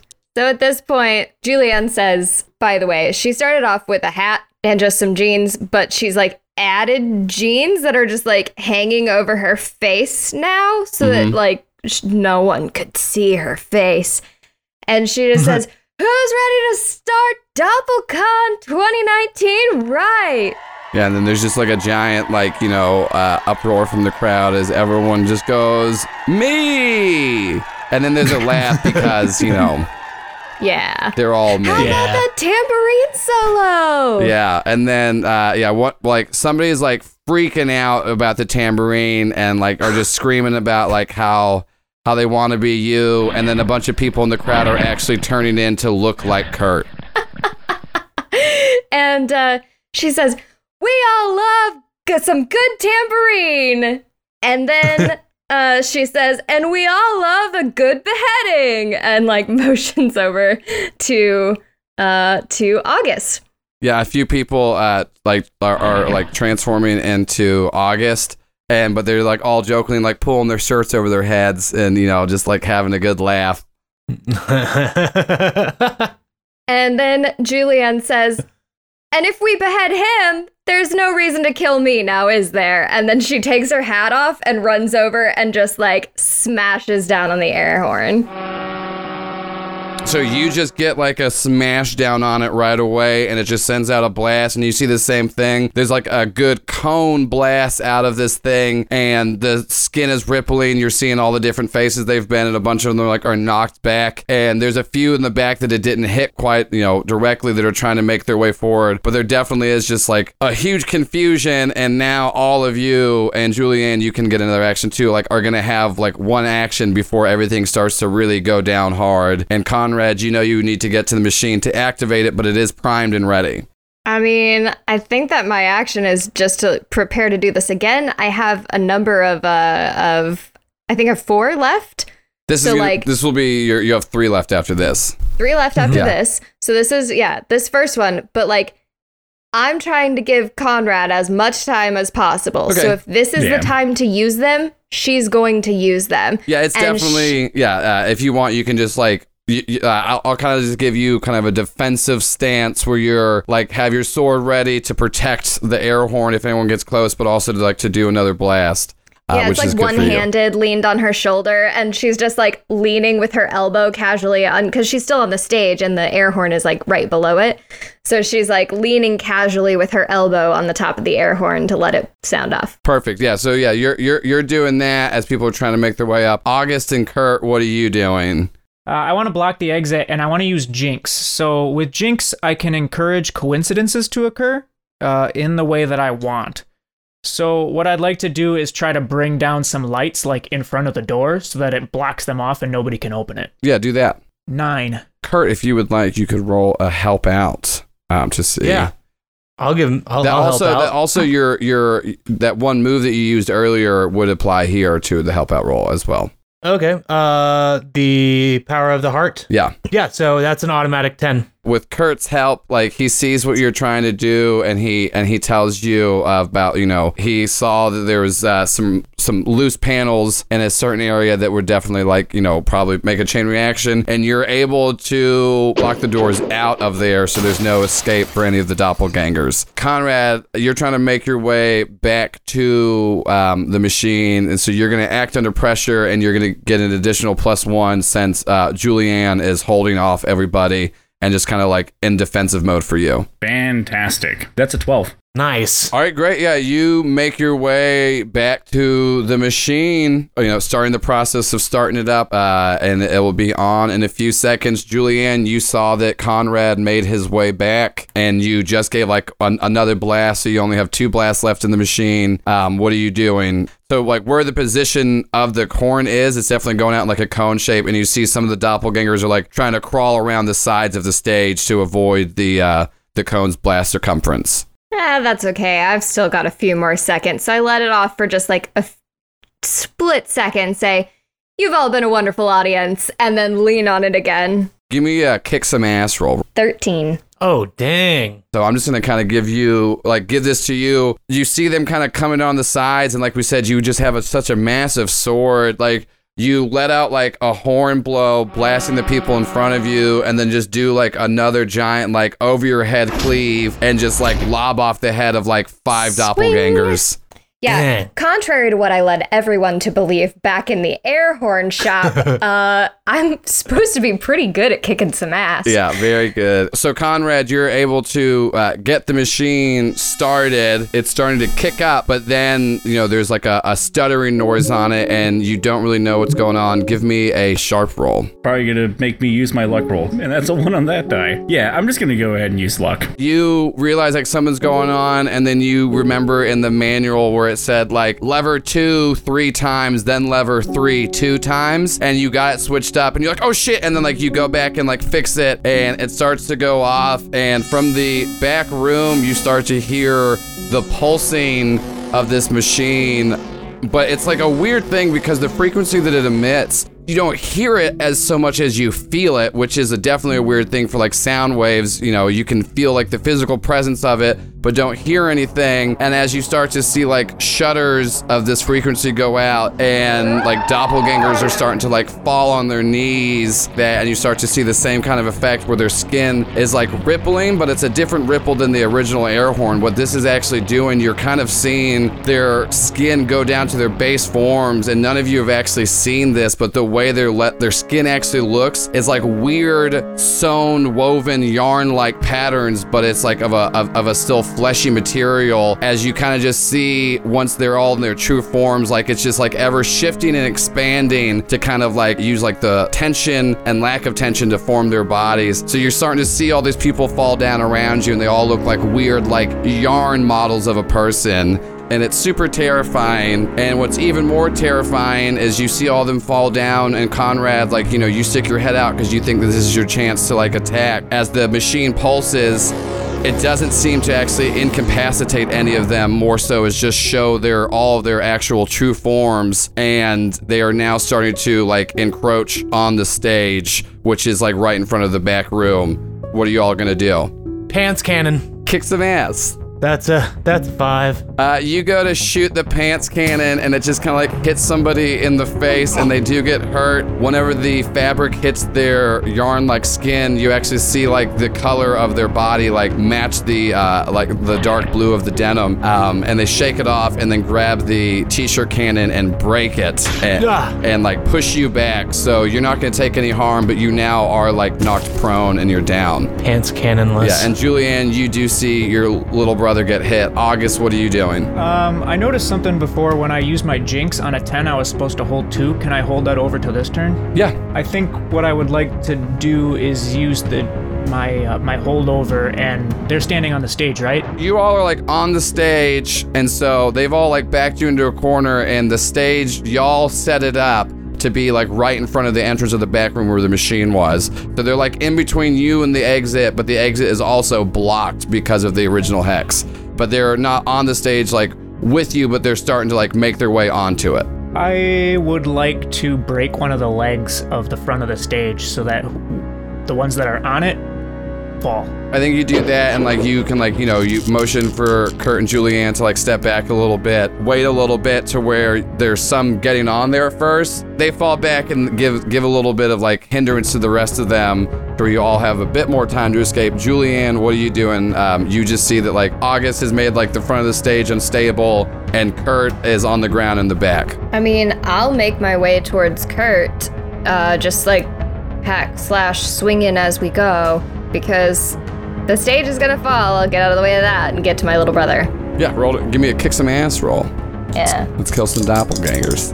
11. We'll just kind of give it to you. You're able to chop a few heads off. They get a swiping on you, but you know you just brush it off, and you're able to like pretty much like you you're with one hand do a swipe, and the other hand just like pick up Kurt and like get him back up on his feet. Conrad, what are you doing? So I understand the layout of this place. This has a back room, but there's only one door in, or is there like a back door? You're looking around. There's like a back door emergency escape, and there is a door that you hadn't noticed first, but it, um, it says like basement storage also. Hmm. Since we're all in a big box, my mind instantly goes to fire. Oh yeah. So what are you gonna do? I really don't have anything flammable in my inventory. I think I'm going to try and do preparedness to yeah, yeah. Do it. pretty much have something ideally flammable, maybe toss into the crowd, toss into the broken stage area, start a disorienting slash smothering fire type thing. 12. you're like, oh shit, what do I have? What do I have? And you reach in and like are looking through your bag and you found your celebratory bottle of uh, 150 proof moonshine. Uh, I was going to drink with the you- fireworks. Yeah, I was about to say you always drink with the fireworks, and you. Keep, but unlike the fireworks, you keep this on you, and then you just see like next to you some discarded old rags and a Zippo lighter in your pocket. So you do like a makeshift Molotov and give me a, a kick some ass roll. That's a 9. If someone would like to roll to help help out, you can, because like you could have a chance to get that to a plus one. Well, I imagine I'm probably under under Julianne's arm, and I'm looking back into the room that Conrad's standing in, and I'm just saying, yeah, they're they're more towards the front. Give it a good lob. Give it a good lob, and I'll use that that move again, the power of the heart, and that's an automatic ten. you like take his direction, do a lob, and it just hits directly in like the center, right past the stage, but enough to where some of the blowback hits the stage, to where now there's just like a bunch of uh, flaming doppelgangers coming towards you, um, and there's a bunch of like screams being let out as their yarn-like flesh is burning. What are you all doing? Nah, I, I'd like to hightail it to the uh, the back exit. Like I could just hold the door, maybe like Yeah, roll to roll to act under pressure. uh, that'll be a nine. Okay, great. So what's gonna happen is you run out the back door, you open it, turn back to scream, "Let's go, let's go, let's go," and uh, you turn back to like try to make your way out, and just immediately you get hit for one harm by a doppelganger, but you're able to close the door in enough time. For, for them not to get in, but you definitely do see that there is a grouping of doppelgangers right outside of the back exit. People always trying to sneak into DoppelCon. They don't realize the kind of overhead DoppelCon has. It's I know it's know. expensive to do. if you steal from DoppelCon, you steal from yourself. uh, you realize that the back door is not a viable exit. And I think August, Julianne, and Kurt, you make your way into the back room because the stage is now almost on fire. And like there's still doppelgangers just like using other doppelgangers as like, you know, doppel shields to get across the fiery waste. Uh, what are you all doing in the back room? Do we notice the basement as well? Yeah, yeah. You, you notice the the other door that has like this is basement storage. Oh well, if the if the back's not an option, um, I I kind of say Ju- Julian, I think. Well, I you know maybe if we go down, I I don't know if there's any way out of here other than the obvious. Votes on going down into the basement. I'd like to read a bad situation if I could. Yeah. And that is a brilliant idea. That's going to be a 10 total. All right, great. So on that, you get three off of that list. So I think a number one, what's my best way out? Are there any dangers we haven't noticed? What's most vulnerable to me? Your best way out, weirdly enough, is downstairs because everything else kind of seems um, like you can't get out the back, you can't th- there, but you might be able to like get more of a defensive bottleneck position downstairs to like hold them off. The machine is still going, so you're kind of hoping that like after some prolonged exposure that this might work. What's most vulnerable to to you is like you also realize that you have a lot of your like your ghost and like hex ability you think would be more beneficial like you know just like I said trying to bottle them up and trying to fight your way back. And what was the third one? Are there any dangers we haven't noticed? Um, no, because just like Conrad definitely like ha- realized that people are on the outside, so you're pretty aware of the all of the danger around you. Well, guys, it looks like we only have one choice. After you. All right, down we Julianne go. is now concerned looking at Kurt, so make sure that Kurt goes down first.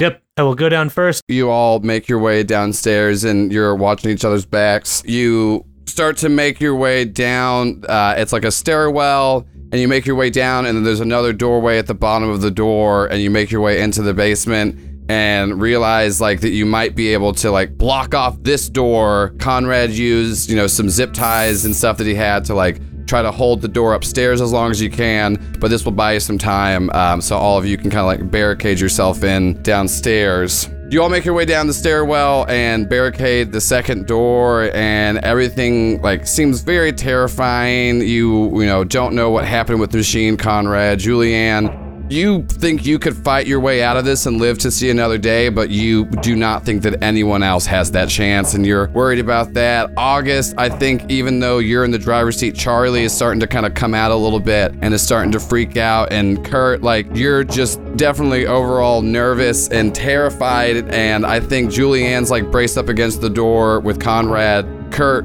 you see like a flicker of light from behind you. I turn to see who's there. You turn and you see like a flicker of light coming from the floor and go to investigate it. And once you like move a box, a hologram projects out of the floor.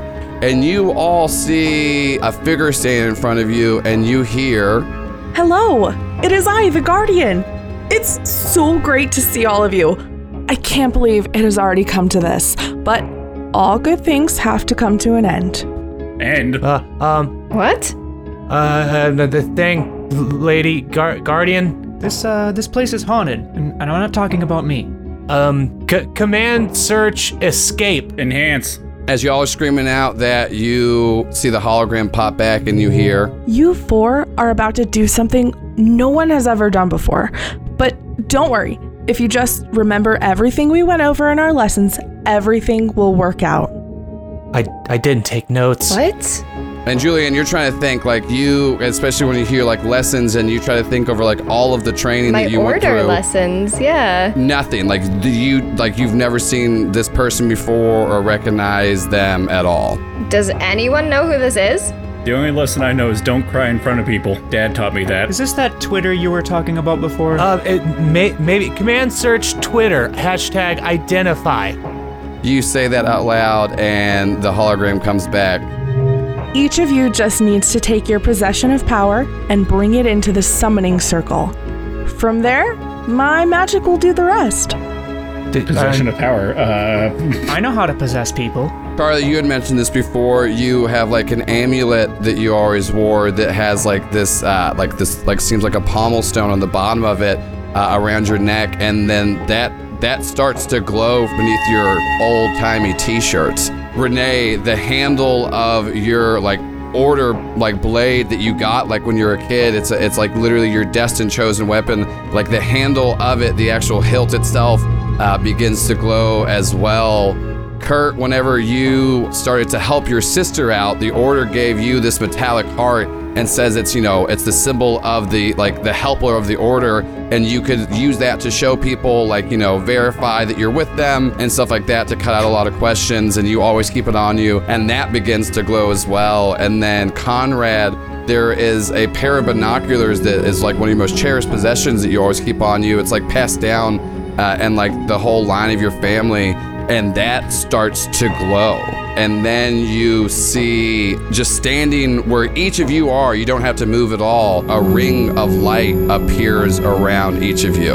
Okay, this is not an order thing. No, but I know when A goes to B, and I take my binoculars and I'll put it in the ring. Yeah, so like you, like when you pick up your binoculars, like they were like flashing on and off like as a light but then once you hold it and it like it goes into like a bright light um, as you like hold your possession and you're standing in the circle and the light around you intensifies And I'll grab my metal heart necklace. I'll say, well, the Tin Man's not going to crumple under this one.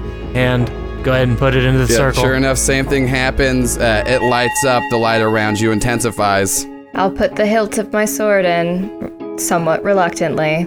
third time's the charm for the exact same thing to happen and now it's down to uh, august slash charlie I think at this point, August's eyes flash gray again, and he switches back to Charlie, and he takes the necklace off of off him around his neck and sort of like looks at it in his hand and looks up to the other three, and he's like, "Well, can't be worse than having a ghost in you." So he sticks his hand out and puts it in the circle. And with the fourth circle being activated, you hear No matter what happens today, know you've all made the world a better place. I couldn't have picked a better group. Now, fulfill your destinies. with that, you see all of you are standing in these uh, like circular columns of light, and the light brightens around of you to where none of you can see outside of your column. You hear, I. I. I hope what we're doing is the right thing. The sacrifice you all just made. I'm so sorry. It. It was the only way. and then the light dissipates. Kurt, you're standing there, and you see where your three companions were standing. Three people you do not recognize whatsoever.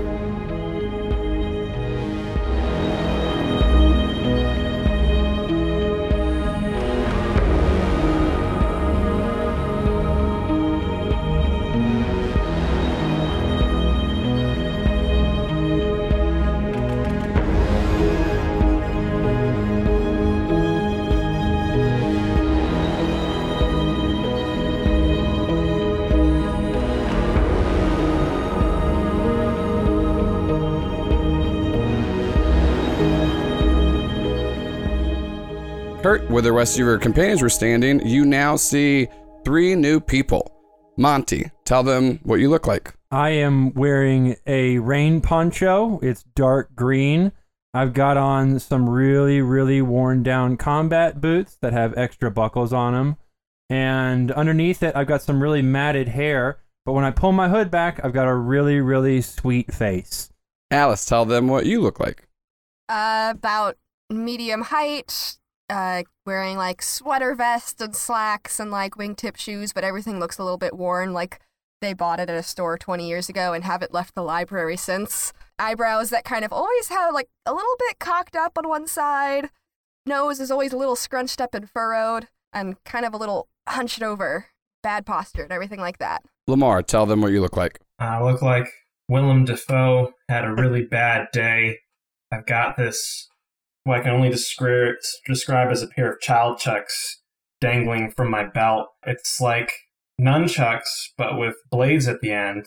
And the blades kind of look like distorted children's hands, and you don't need to know how I got that. I've just got a lot of weaponry clanking and clicking ar- around on me.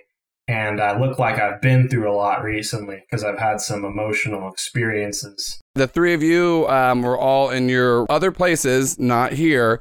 And Kurt was the only one that had stayed in the uh, basement of the abandoned jean store Denim is on. All of you look around and you're in the basement of a retail store. Um, you can definitely tell that it used to be uh, a jean store. The door leading upstairs, you all notice, is just you know being banged on from the other side. Kurt just looks terrified and lost, but you all are holding an item in your hand that for a little bit after the light around you dissipates, the items still glow. Um, in Kurt's hand is a metal heart. Lamar's braid of his child chucks is uh, glowing, and Alice has a half of a shield that is glowing, and it seems that Monty is holding the other half of that shield, and it is also glowing. But the light is slowly fading after the cylinders of light uh, dissipate around you.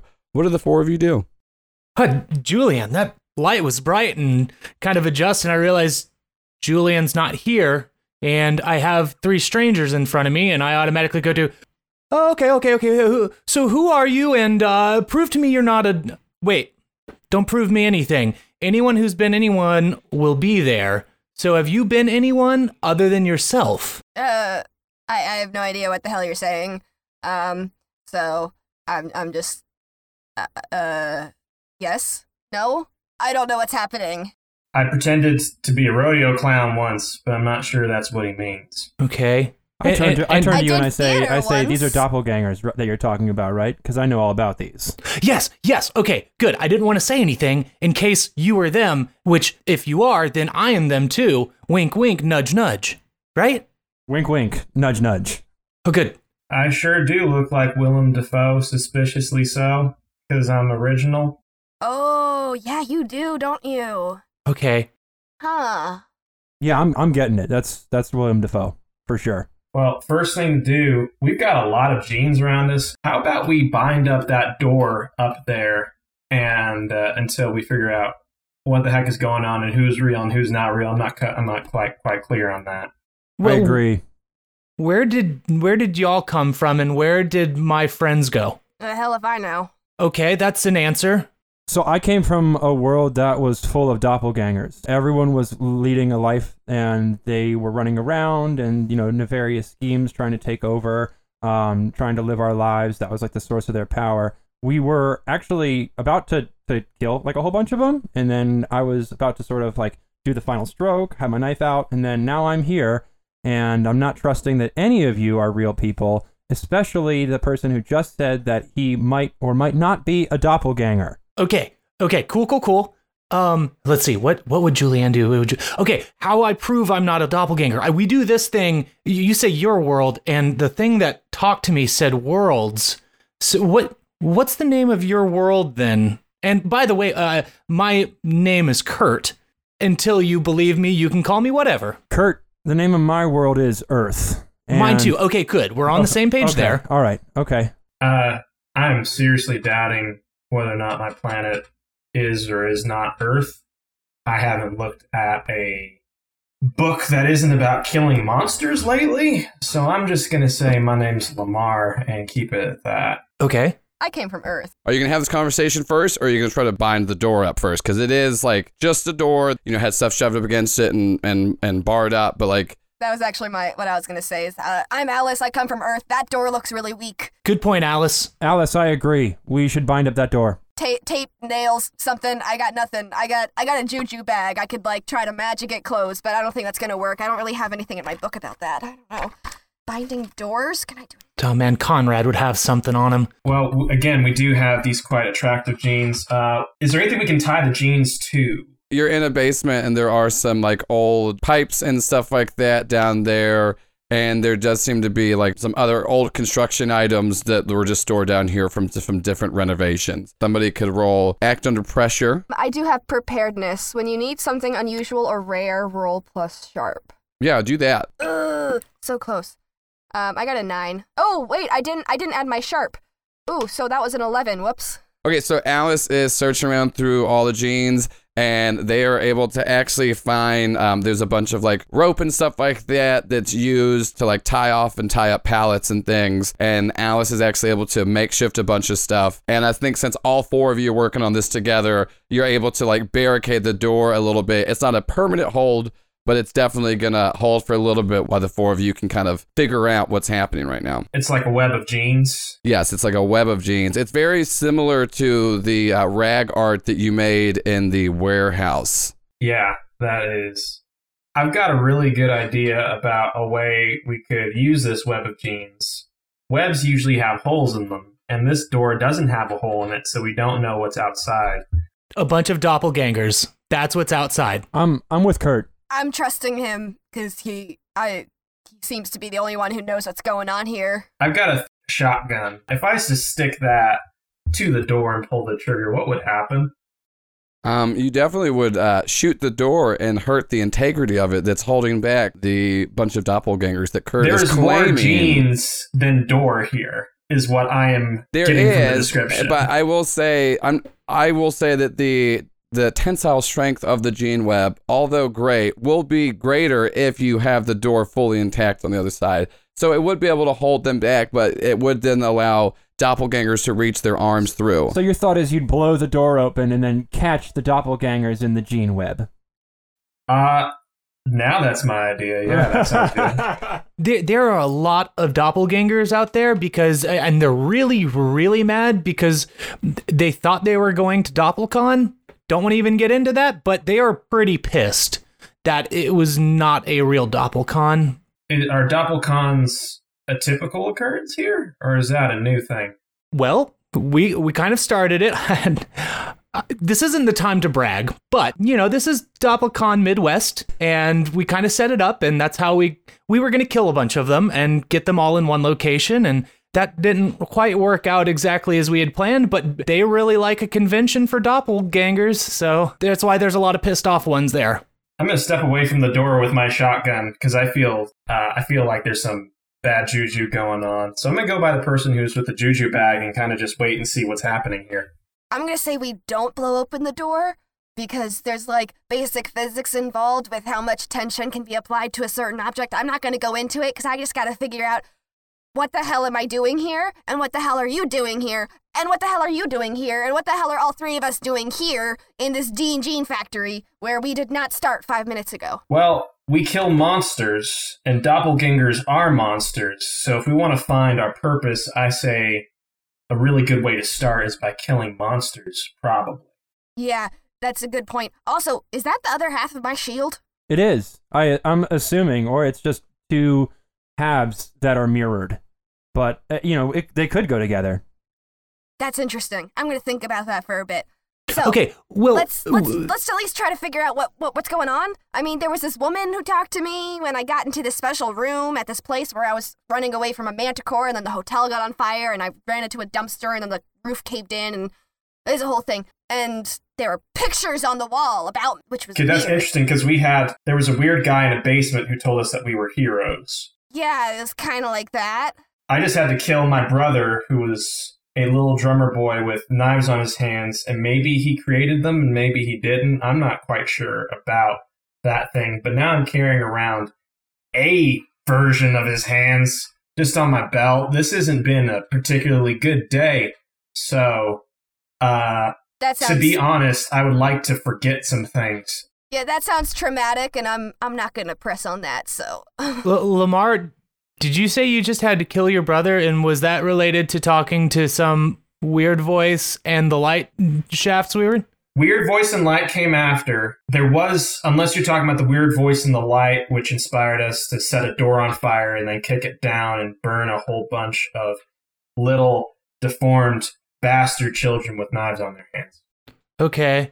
Oh, I hope oh my god. I hope I didn't kill Julianne. Oh God. I'm starting to see how those nun- those kid nunchucks were made now. Uh, well, we had a bunch of glowing things. If we take our glowing things and try to put them together, you've got a piece of a shield and you've got a piece of a shield.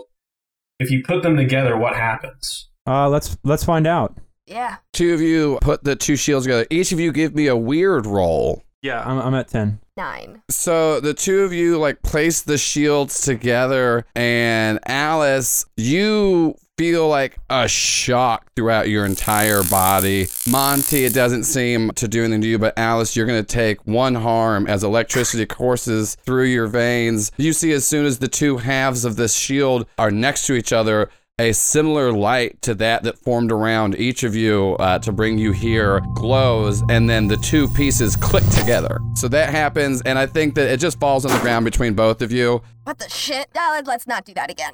I agree. Uh, that hurt a lot. Ugh. So that's not gonna help us get anywhere. Um, Kurt, you see it on the ground, and then now these two halves are together. There seems to be a indention on the front of it. Of the of the shields. Mhm. Hmm. I'll point it out to them. Uh, Kurt's kind of distraught, but paying attention, uh, thinking that he might have just killed his own sister after hearing what Lamar said, and uh, is just like, "I your your shields look different. Um, I don't know what that's about. I just I just have this heart. What does the indentation look like? Heart. Oh, well, that would make sense. Out doing this, I'm like, well, I. It just seems like that.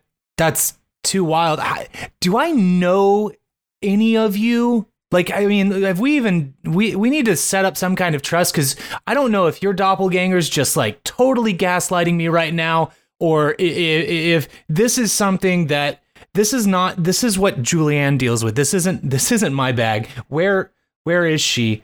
Uh, fuck it. I know what she would do. I know what she would do, and I'm gonna go over and I'm gonna put the heart in the in the shield. Uh, give me a weird check. So that is a seven. Same thing happens to you that Alice you place the heart on top of the shield. A light flashes, and a uh, surge of electricity goes through your body. And Kurt's gonna take one harm. Okie dokie. Is there any more indentations? Uh, not on the uh, front of it. So I just want to say, as I've seen two of you get hurt now, that I'm cautious about putting this last piece together. Because seeing as how it's harming us, I'm concerned that we should find either another way out of here or someone else here who can tell us what is going on with this thing. Listen, Monty, life is harmful. And as I say it, I uh, it, I assume my braid sticks into the shield on the back, right? D- yeah, you flip it over, and it seems that uh, your braid could be uh, intertwined in there uh, to form kind of a handle. Life is harmful, Monty, and I shove the No, no, braid wait. in. Okay. Give me that weird roll. A ten. Yes. So Lamar places it in, and there's a similar beam of light, but nothing happens to Lamar. So, do I just have child chucks but bow staffs? You now just have they're just like the the blades parts of the child chucks, but you can go take some jeans, We're gonna make some denim child chucks. Oh my god. oh god. and now there's just a fully formed shield. Is anyone picking it up? Anyone doing anything with it? Is it just on the ground? I'd like to investigate it. All right, uh, yeah, check check it out. Nine. What questions are you trying to? Is it anything I may have seen in books before since I've only ever had the half of the shield? Like, uh, can I identify any iconography on it? You start to look over it, and it's very strange because, like, first of all, the composition of like the the metal isn't metal. It's like an element you've never really like, or a compound you've never really come in contact with, and then there's like some craftsmanship that seem like it's from different eras of time even. But like the thing that you can definitely and it's a weird thing to glean for information but the thing that you definitely can gather is like you've never come across anything like this. And that's it's a lot of the same stuff that you found with your first half of your shield. You never found any records about it. It was so perplexing. And then now like now that all the pieces are literally put together you're at even more of a loss for this. Because this thing seems like it could come from three different time periods just from like the the craftsmanship on it and the way that it's made what you kind of get from that is it is definitely just both from this world and out of this world if that kind of makes sense. It, it is Are there any organic components? there are no organic components to it. Yeah the heart is just beating. It is just like the bloody pu- yeah, it is just a bloody heart. As soon as you put it in there it's like i'm a real boy. Love me. Um, yeah no but Jeez, I had that thing in my pocket the whole time. yeah, no, that's fair. Uh, so, um, hey y'all. Uh, again, Kurt here. Just, uh, I think there's only one way out. I I, I don't know. I, when we looked around originally, we kind of boarded ourselves up here a little bit, but I, I there's only one way out as far as I can tell. Who all has guns on them? Me. Me. I got a shotgun. Okay, so when I notice their guns, I start to become a little bit suspicious because I'm worried that they're. I am worried that that Alice and Lamar are potentially doppelgangers. So I'm gonna go over to Kurt, the only person who has mentioned that he is from a world that's that, that's even relevant in, and I am going to ask Kurt. I'm gonna say, "Hey, man, you sound like you're from the same world as me. There was a way that we showed that we weren't doppelgangers.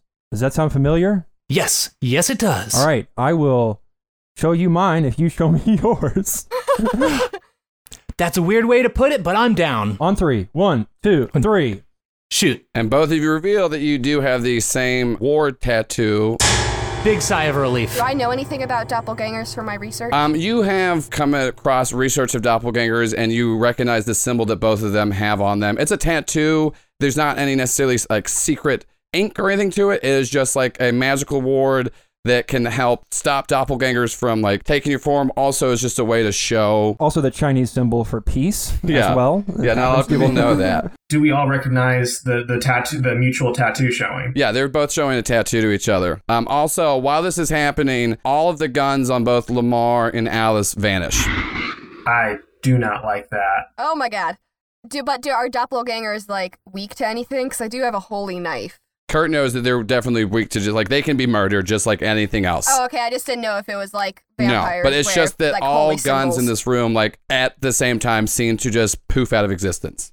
What? I really don't like that, and I think there's some ma- Lamar? weird magical bullshit happening. I don't like. You were saying? Lamar, your guns disappeared. Yeah, your guns disappeared too. Oh um, shit. They've got a tattoo that keeps them. Is there's some sort of thing that is between them with their whole Yeah. doppelganger thing, That's they're it- part of some order of anti doppelganger people. and they're Uh, both acting really, really weird and distressed. I think Uh, do you know this Monty guy?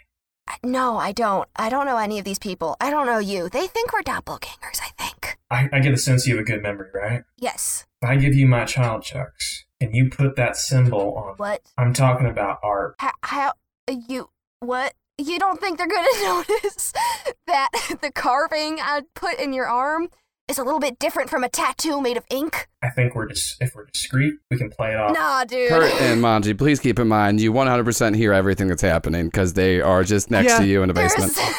It was there's done no with a magical brand, actually. It's true. Yeah, Monty's right. Was the brand Gap or Calvin Klein? Denimizon. Yeah. They're a subsidiary of Tommy Hilfiger, so. Yeah. See, if you're from this world, you would know that. So, who are you and where are you from? And what have you done with my sister? Uh, I'm from Earth. I'm from a universe where we appreciate art. I, I literally just came out of a dumpster where I was hiding for two hours and fell through a burning room. So, like, don't appreciate the accusations you're making here. Dumpster in a burning room. Okay, I think that checks out. That sounds like Earth. Yeah. I went from being in a room with a bunch of friends where we were celebrating after killing some monsters, including my ex brother and some real good friends who make good sugar cookies, to now being here with people with weird magical brands and someone who doesn't appreciate the art of makeshift tattoos. So I, I'm not saying I don't appreciate it. I'm just saying it's going to get infected. So I'm from an Earth that despises art. We hate art in every single way. Additionally, I was part of an order. is it because art can be copied? Yes, uh, of course. Was, I hate copying art. It was established very early on that art can be copied. In my world, we outlawed art. But when we were facing down the the doppelgangers, So, with that said, if I hate the copying of art, then that means I'm not a doppelganger. So, anyways, I was getting, I was about to kill the doppelganger that took my younger brother's life. I had my knife to his throat. I was about to let out that sweet, sweet victory line, and that's when I ended up here. So, with that in mind, I still do believe there is an element here of mutual respect for copyright that can bind us together. I'm going to go out on a limb here and say that a doppelganger would not have been chosen by these magical people who sent us all together with these magic artifacts. So therefore, none of us are doppelgangers. There's a lot of magical people though, and what if they're copies of each other? Because you, you you mentioned a lady. I had like a weird pizza man. I don't I don't quite remember his face, and this guy just keeps talking about a person called Julian, and he's No, it's Julianne. That's my sister. Julianne as in the cooking technique. No, as in the the chosen one to kill the monsters and save the world. See, we're all hearing stuff about chosen ones, and there's stuff about copies, and this is all very suspicious. So, how is that door web holding up? You all look towards the door and it seems fine. Um, but what's really spooky is all the walls around you are um, seem to be slowly phasing out of existence, and you start to see um, the surroundings a- around you. What Like- are what are they like? um, so you start to see in the main room of Denimizon where there are just hordes of doppelgangers, and then on the outside, on like the other side of the wall, you just start to see like the parking lot. So it kind of looks like the building Denimizon itself is starting to kind of shift, but it's not happening at once. But like it's just kind of like because none of you really noticed it until Lamar pointed out the door, but you kind of have all just kind of uh, you know the out of the corner eye, like it just started as like like the walls seem like they started slowly breathing and pulsing, and then now like it's like a more frequent thing to where like every few seconds you can kind of see through the wall, and it seems like the corporealness of the building is about to um, go away. I say fuck it, and I walk through the breathing wall to the direction away from the big old the Doppel army, Yeah, the Doppel gang. the doppelgang. Yes, that is what you call a uh, a grouping of doppel. Lamar, you don't have a gun anymore. Ugh. Ye- I got child chucks. L- listen, okay, if we can get outside and we can get to the Gertrude Mark II, we could probably make an escape. I, I since Conrad's not here, you don't even know Conrad. Damn, this is difficult. Oh, okay, what would Julian do? What would Julian do? Okay, and I'm gonna read a bad situation. Okay. That's a six. No, it's not. Yes, can it I, is. Can I help with that. Yeah, I uh, was trying yeah. A to, six, was a, to ask a the six same. can be made um, a, a a a partial. Um, so I got twelve. So what that means is you get a plus one and at no danger to Alice. So you get a um, partial success, Kurt. What what are you gonna what are you trying to do? Uh, what's the best way out? Okay, so Kurt, uh, you love mini golf, and you one of your favorite ones is like the timing swing and stuff like Mhm. that. And you know that like everything is set on some kind of a sequence. So everyone else is freaking out, and then Kurt, you start to see the actual like timing of the shifts and whenever it's at its weakest because you did see Lamar just so stupidly but confidently walk through at just the right moment to where you're like, okay, and then um, you can like tell everybody like, wait, go now, and you are able to like actually get through, and you can tell Monty and Alice how to do the same. Okay, yeah, I impart that information and I say, let's if we can get to the Gertrude, just get there. We can get away from this. And I, I don't know. We're obviously meant something put us together. Something put that together. And I look at the shield as I gesture towards it. And I, there's got to be they've got to be out there. Something's I don't even know. This is not my bag. God, why did I decide to? Uh, Hey, hey, anyway, hey, that's hey. Someone remember to pick up the shield. It's kind of important. I say, hey, hey, hey, it's okay. It's all right. It's all right.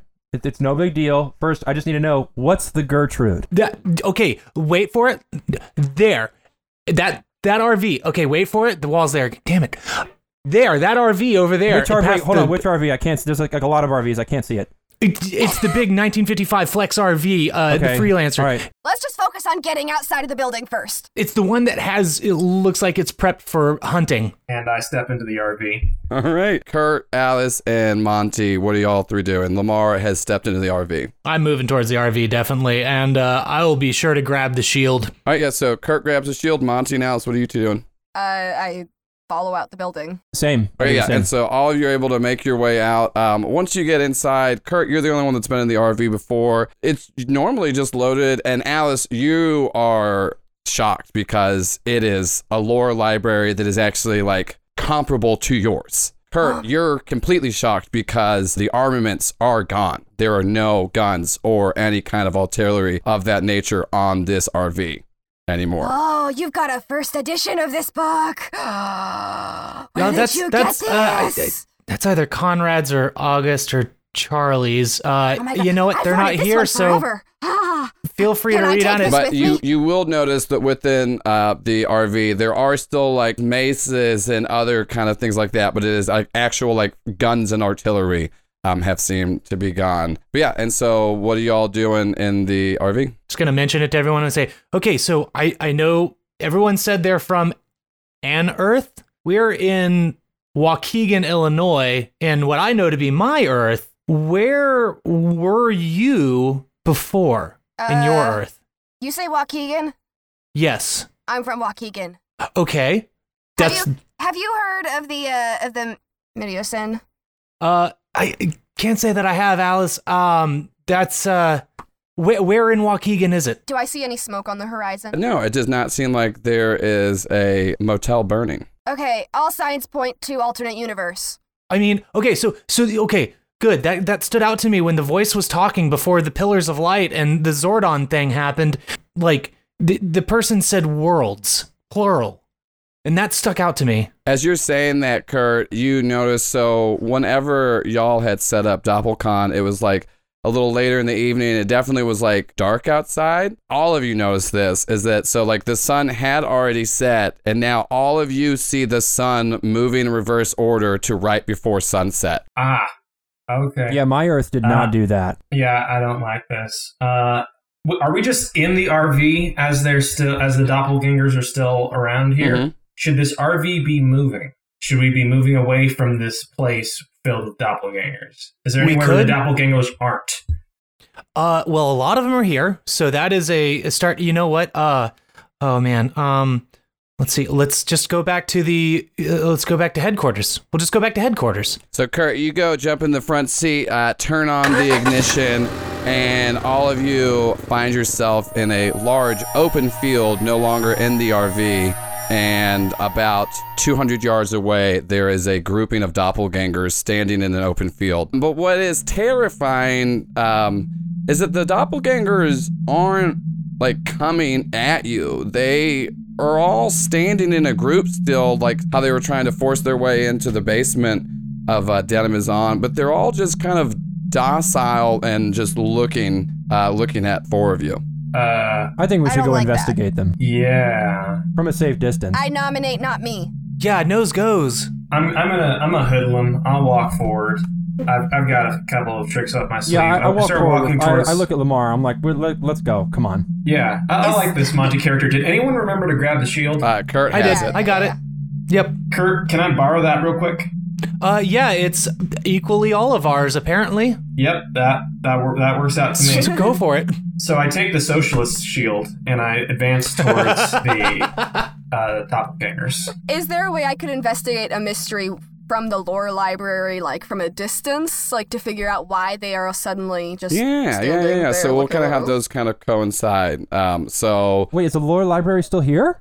uh, actually, never mind. That's true. The the lore library is gone. Um, but I do. What? But the, well, the RV you were in disappeared.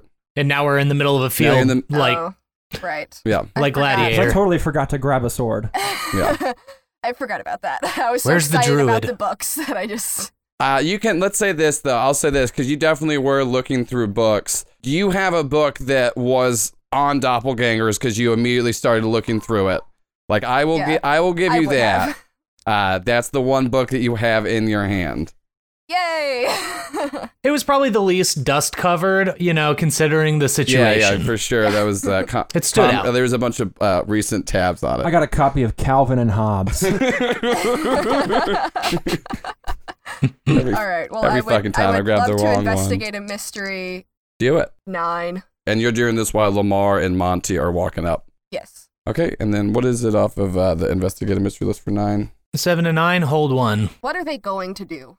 It is interesting because you're looking through the book and doppelgangers are they like to prank people. Like they definitely use a lot of their powers to get what they want, lie and cheat. But there's just a long history of just always screwing with people and having fun. But right now, they're not completely docile. They're not out of it. They're not asleep, but they seem a lot more like reasonable and calm. And also, just with your kind of experience, you definitely can kind of tell that something with the shield kind of has something to do with these doppelgangers. Not necessarily tied directly to the shield, but it's a little bit of the uh, same bits of magic. So let's go back to to Monty and Lamar as the two of you are walking up. What are you two doing? like, so, like, do you think maybe we should just like hold that shield together, like as we walk up, like just to be safe? Like you and I both hold it. Yeah, that, that seems like a reasonable plan. Okay.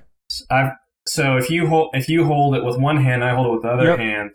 that means we can both have a uh, weapon in the other hand. Okay, that works. So I got my shield, our, our shield in one hand, and my knife in the other. I've got my uh, denim child chucks in the other hand, and I'm just kind of lazily swinging it about. Just prepared. I've, I've got my knife. I'm also swinging it, so it looks pretty weird. But I always swing my knife when I walk up. Just a couple threatening swings. I'm very intimidated by the energy that you're exuding right now, and I don't get intimidated easily. Um, And I look over, and I've just and I've just got the sweetest face. It really, the two don't go together at all. Just a cherubic. Lamar, uh, as you start to walk up, you see these doppelgangers closer. Doppelgangers in their natural form are terrifying because their skin still looks uh, like skin, but when you like look up close to it, it's just kind of braids of flesh intertwined that can kind of like loosen and tighten and that's actually how they change their form. And kurt you notice this from far away because normally they're never in their natural form and the, the machine that y'all had put together at Denimizon and then you also saw the sonic blast that julianne had done. Mm-hmm. Those kind of show you what they look like but right now like these doppelgangers are not trying to shape into anybody. But as soon as monty and Lamar start to walk closely, they all turn to Lamar. And Lamar, in front of you, each of these doppelgangers, there's a dozen, all one by one start to shift into the form of your little brother as a little drummer boy. yeah, I hate that. so if I was to start running towards them and start swinging around with my extremely cherubic, deadly friend, what would I roll for that? Uh, you would be rolling to kick some ass. That's an eight. What is Monty gonna do? Are you gonna aid with the kick some ass, or are you? As we're running, I've just got my right arm up, and I'm like, yeah, oh, okay, okay, sure, sure, sure. And you're just running along, and I'm still like, but you got the shield like strongly in your. Arm. I'm like dragging along and like barely able to keep up with the shield, and I'm still trying to swing my knife, but like I'm stumbling to keep up with you as we go.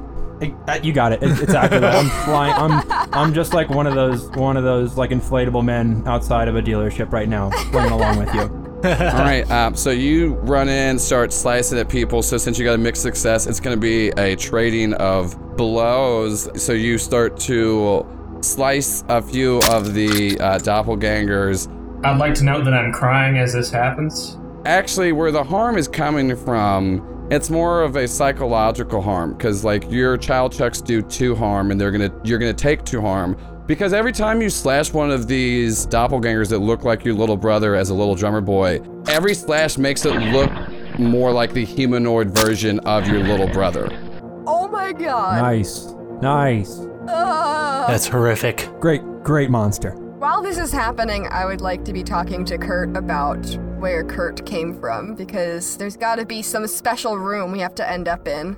Um, well, I, I, I come from Waukegan, Illinois. I s- still kind of live with my parents and my older sister Julianne. Um, and uh, I'm just really hoping. I have no idea where we we are now, but listen, I, you know, I, I tell you this, Alice. If you help me find my sister, I'll help you do whatever it is that you, you were doing beforehand. You, you said something about a burning motel. I, I just, I, I just don't know. I've, I've never done this without my sister being here, and this is, I, I'm in over my head Okay. way, way too much. Okay, okay, where'd you see your sister last? The room that we all just left, Great, the, you that know, the doesn't denim. exist anymore. Um, so, Exactly. Uh, what, what, what about before then? Where were you two before you went to the denim factory, store, place?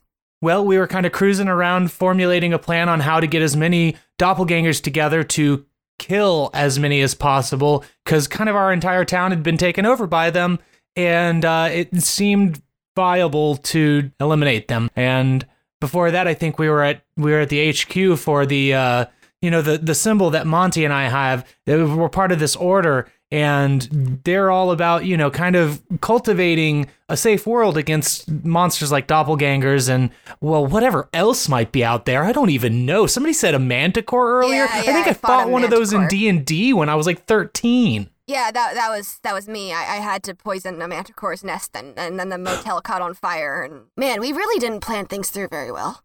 Come to think Uh, of it. we thought we did. I mean, we were okay. We were successful in creating a legitimate doppelganger convention, but it didn't work out for us in the end. Obviously, I say it's obviously not successful because the, uh, you know. yeah, not successful for us. Successful for them. But yes, no. So, so you were getting rid of a manticore. Yeah. What was the manticore doing in your world? Oh, it, it took up residence in an abandoned motel and it was just like eating people. So, you That's not good either. like standard monster hunting stuff. That sounds about right. As you uh, are sitting there talking, you see Lamar running around pulling Monty. Monty still really can't get his bearing, but you start to see in all of the hands of the doppelgangers swords start to slowly phase in. Oh god. Oh god, oh god, oh god. Oh my god. That's not good. I knew this was a trap. God damn it. I, I turn around and I start screaming at the air. Who the fuck is doing this? I have a thought. I am going to, because I see these doppelgangers just kind of pulling weapons out of midair, Kurt is just going to be like, okay, think of a weapon, think of a weapon that you'd want.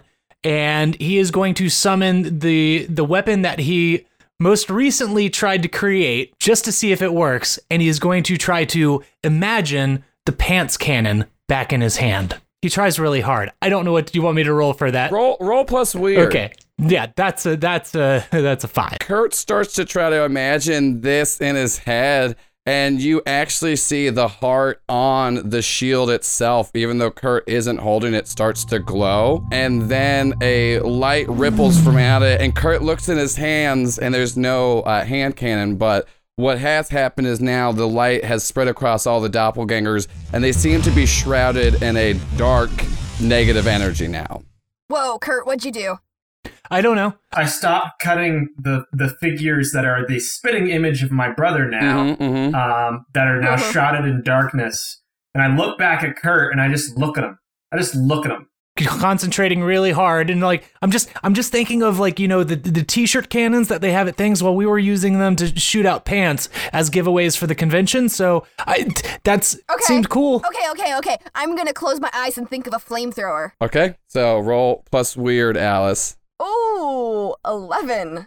Alice, you start to think that, and then the, the the side of the shield that you had carried for years before starts to flash, lets out a blast, and you now have a flamethrower in your hand. Ah! I can summon weapons in this world. I have a Awesome. flamethrower. Are you gonna go kick some ass with your flamethrower? I don't know why I did this. I can't kick ass. Can you kick ass, Kurt? no Okay. But I can. This isn't very useful. I can help people kick ass I'm good at I'm a I'm a good cheer section Yeah, I, I normally hold the books. What's Lamar doing? You were watching them forge this, and Lamar, you now feel a hand on your shoulder. You turn around, and one of the doppelgangers that is the most humanoid form of your little brother just looks at you, and in his voice just says, Lamar, why?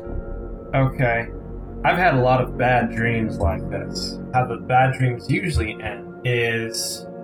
I'm gonna propose something a little bit weird. You mind that, Joel? Yeah, do, do it up. Okay, I want to summon a newspaper with glass embedded in it. Because in the dreams, how you would get rid of this is I would hit him in the nose with the newspaper with glass in it, and it would end up just. He just explode? That was the thing. That was the thing that would happen. All right, so roll plus plus weird. if we're going by the power of imagination, I roll a seven. All right, yeah. So you summon this newspaper with glass in it, but you realize that, like, in your panic, like, your hand is now glass itself, holding a newspaper with glass in it. I drop the newspaper and I punch the brother in the face. Uh, you shatter your glass hand. Yeah. Take three harm. Damn. That's five harm. How many do I need to have to die? Two, two away from dying on mine. Okay. yeah same then I think it's just yeah. So Lamar is looking uh, beat up, and as you do that, another doppelganger that also looks like your humanoid brother does the same thing and just says, "Lamar, why?" and places their hand on your shoulder. Monty, what are you doing during all this? Um, I eventually lose grip of the shield, and then I look over and I see Alice fumbling with the flamethrower. Alice, are you unable to use it? Yeah, I, I don't know what I'm doing. I don't know why I summoned a flamethrower. Okay, I recognize that, and I run over and I'm like, "Give me that thing!" And then I turn towards the doppelgangers and I let them have it. God damn. Roll plus tough. Okay. it's a nine. So the big success is that uh, you just like wave like a flamethrower across, and Kurt and Alice, you're watching Monty do this, and just Monty's blasting, just screaming and stuff like that, and then the fire like stops billowing out of the cannon at the end and you see that all of the doppelgangers are unharmed by fire. It seems that they're almost immune to it. But what you do see is Lamar is burnt to a crisp. Uh, do I have time to do one final thing? You are on your death rattle. With my death rattle, uh, I'm like, oh, oh, Crap. I look at, at, at this group of people who have confused me and then murdered me. and I look at my brother, the spitting image of him still standing over me with pieces of my hand in his face. And uh, in that moment, I I've been through a lot and I've done a lot of things. A lot of them I regret. So I pick I take up the shield, which is now just I'm just holding there like Willem Dafoe in Platoon. I have fallen to my knees. I look at my brother and I say, We're both going to a better place now. And I slam the shield into the ground. Lamar does that, and a light ripples out, blinding everyone, even more so than like the cylinders before. And when you all like can see again, Lamar is just a corpse on the ground. All the doppelgangers are fallen down dead, and you see Monty is now enveloped in the exact same negative energy that you saw the doppelgangers were. Kurt is going to start talking to himself. No, no, no, no, no. Shields are supposed to protect people. That's not what a shield does. Like this, we're using this. Are we using this wrong? Is this? This doesn't make sense. And uh, I'm gonna start thinking about like like positive things, like like healing. Like eh, maybe fix this. Just fix this. You're you're supposed to protect people. If you're a shield, fix it and protect As you're thinking that, the shield light starts to like glow out, and then the light from Monty starts to overpower it. It seems that Monty is stopping the shield from uh, activating. Uh, I'm going to go run up to the shield and like try to put my hand on it if I can if I can't get it out of the ground. Uh, yeah, Monty, what are you doing? You're, you're about the same distance from it as Alice. Uh, I'm going to cast a spell on Alice. All right, what are you doing? I'm going to cast Blast, and I am going to add Lightning to it. All right, so Mon- Monty is attempting to attack, so you're gonna roll weird plus weird for that. That's a 9, 10, 11, 12. Okay, and then so Alice, you give me a tough roll because I want to, because I know this isn't the mechanic for it, but Uh, six. You got a six. Okay, so Alice, you take a blast for three harm as you see Monty just shoot a lightning blast at you, and you go flying back from the shield. Kurt, what are you doing? I'm gonna turn to Monty. I'm gonna say, Monty, what the what the fuck was that? Like, wait a second. This isn't right. What is? Why isn't Julianne here? Okay. Uh, and I am going to. I'm gonna say, you know what? It's all gone bad so far. So what can go wrong? And I'm going to try to wrestle the flamethrower away from Monty. And uh, you know, So I- try to do that. So the two of you are wrestling back and forth. Um, both of you give me a tough roll. not that tough. And as they're doing this, am I incapacitated? No, you just at got all? hit, but you're you're you're not out. I'm at Okay, eight. well, noticing that he's preoccupied, I would like to try to get like both my hands on the shield. Okay, and then Kurt, what did you get? I got an 8, and I'm using the mundane ability What Could Go Wrong. So whenever I charge into immediate danger without hedging my bets, I hold 2, which means I inflict plus 1 harm, or reduce someone's harm suffered by 1, or take plus 2 forward on act under pressure Okay, roll. so I, th- I think because of that, we'll just go ahead and say that like you're able to get the flamethrower out of uh, Monty's hands, and Alice, since uh, Monty was distracted, you're able to pick up the shield. Awesome. I have no idea what I'm gonna do with it. I'm also gonna check to see if Lamar is dead. If, if that, I've got time to do that, like check oh, for you a you pulse, don't you like- like Lamar is dead. Oh shit. Oh shit. Uh, crap. Okay, and I'm not a. I can't bring people back to life. That's not something I can do. So I'm just gonna do whatever he was doing that made it glow. Whatever Kurt was doing. I'm gonna sit there and think. Uh, Happy thoughts. protect me. All All right, yeah, give me a weird roll. Uh, seven. I wasted all my good rolls. You do have luck points. Yeah, I'll use one. I'll use one to change it to a 12. So you start to just think that you need help and protection, and you see Lamar's dead body. Kurt and Monty are starting to wrestle, and you hold the shield, close your eyes, and you start to hear a voice in your head, Alice. It's not familiar to you, but you hear it whispering, Faith is being sure of what you hope for and certain of what you do not see.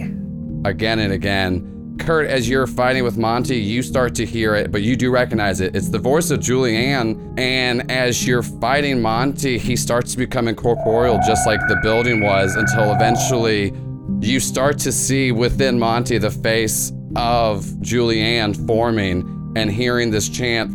Faith is being sure of what you hope for and certain of what you do not see. and her eyes are closed. And as soon as she is like fully formed, the shadow of Monty is all but gone. And once Julianne opens her eyes, Monty dissipates in front of you. Kurt, you see your sister, and she just says, The hardest battle is still ahead. Alice around you, a beam of light forms again, just like when you were at Mediosin, and around the body of Lamar, a beam of light forms. Kurt, you now see Alice and Lamar teleport away as Conrad and Charlie take their place, and Julianne stands in front of you.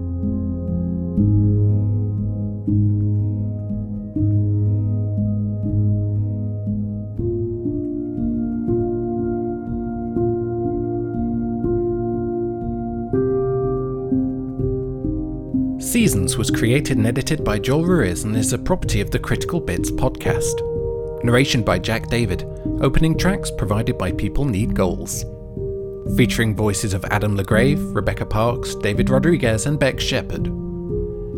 Seasons cast list is as follows Danielle Brin, Cole Burkhart, Kyle Classett, Brian Emond, Alex Flanagan, Brandon Leon Gambetta, Taylor Johnson, Shelby Lee, Zalavia Nelson Jr., Jack Packard, Renee Rhodes, Eve Smith, Shannon Strucci, Patrick Tracy, Dallas Wheatley, and Aaron Willems. For links to the cast's Twitter, People Need Goals music, and more info on the show, please visit seasonsminiseries.com. Also, please consider supporting Critical Bits on Patreon so they can continue to bring you more actual play events.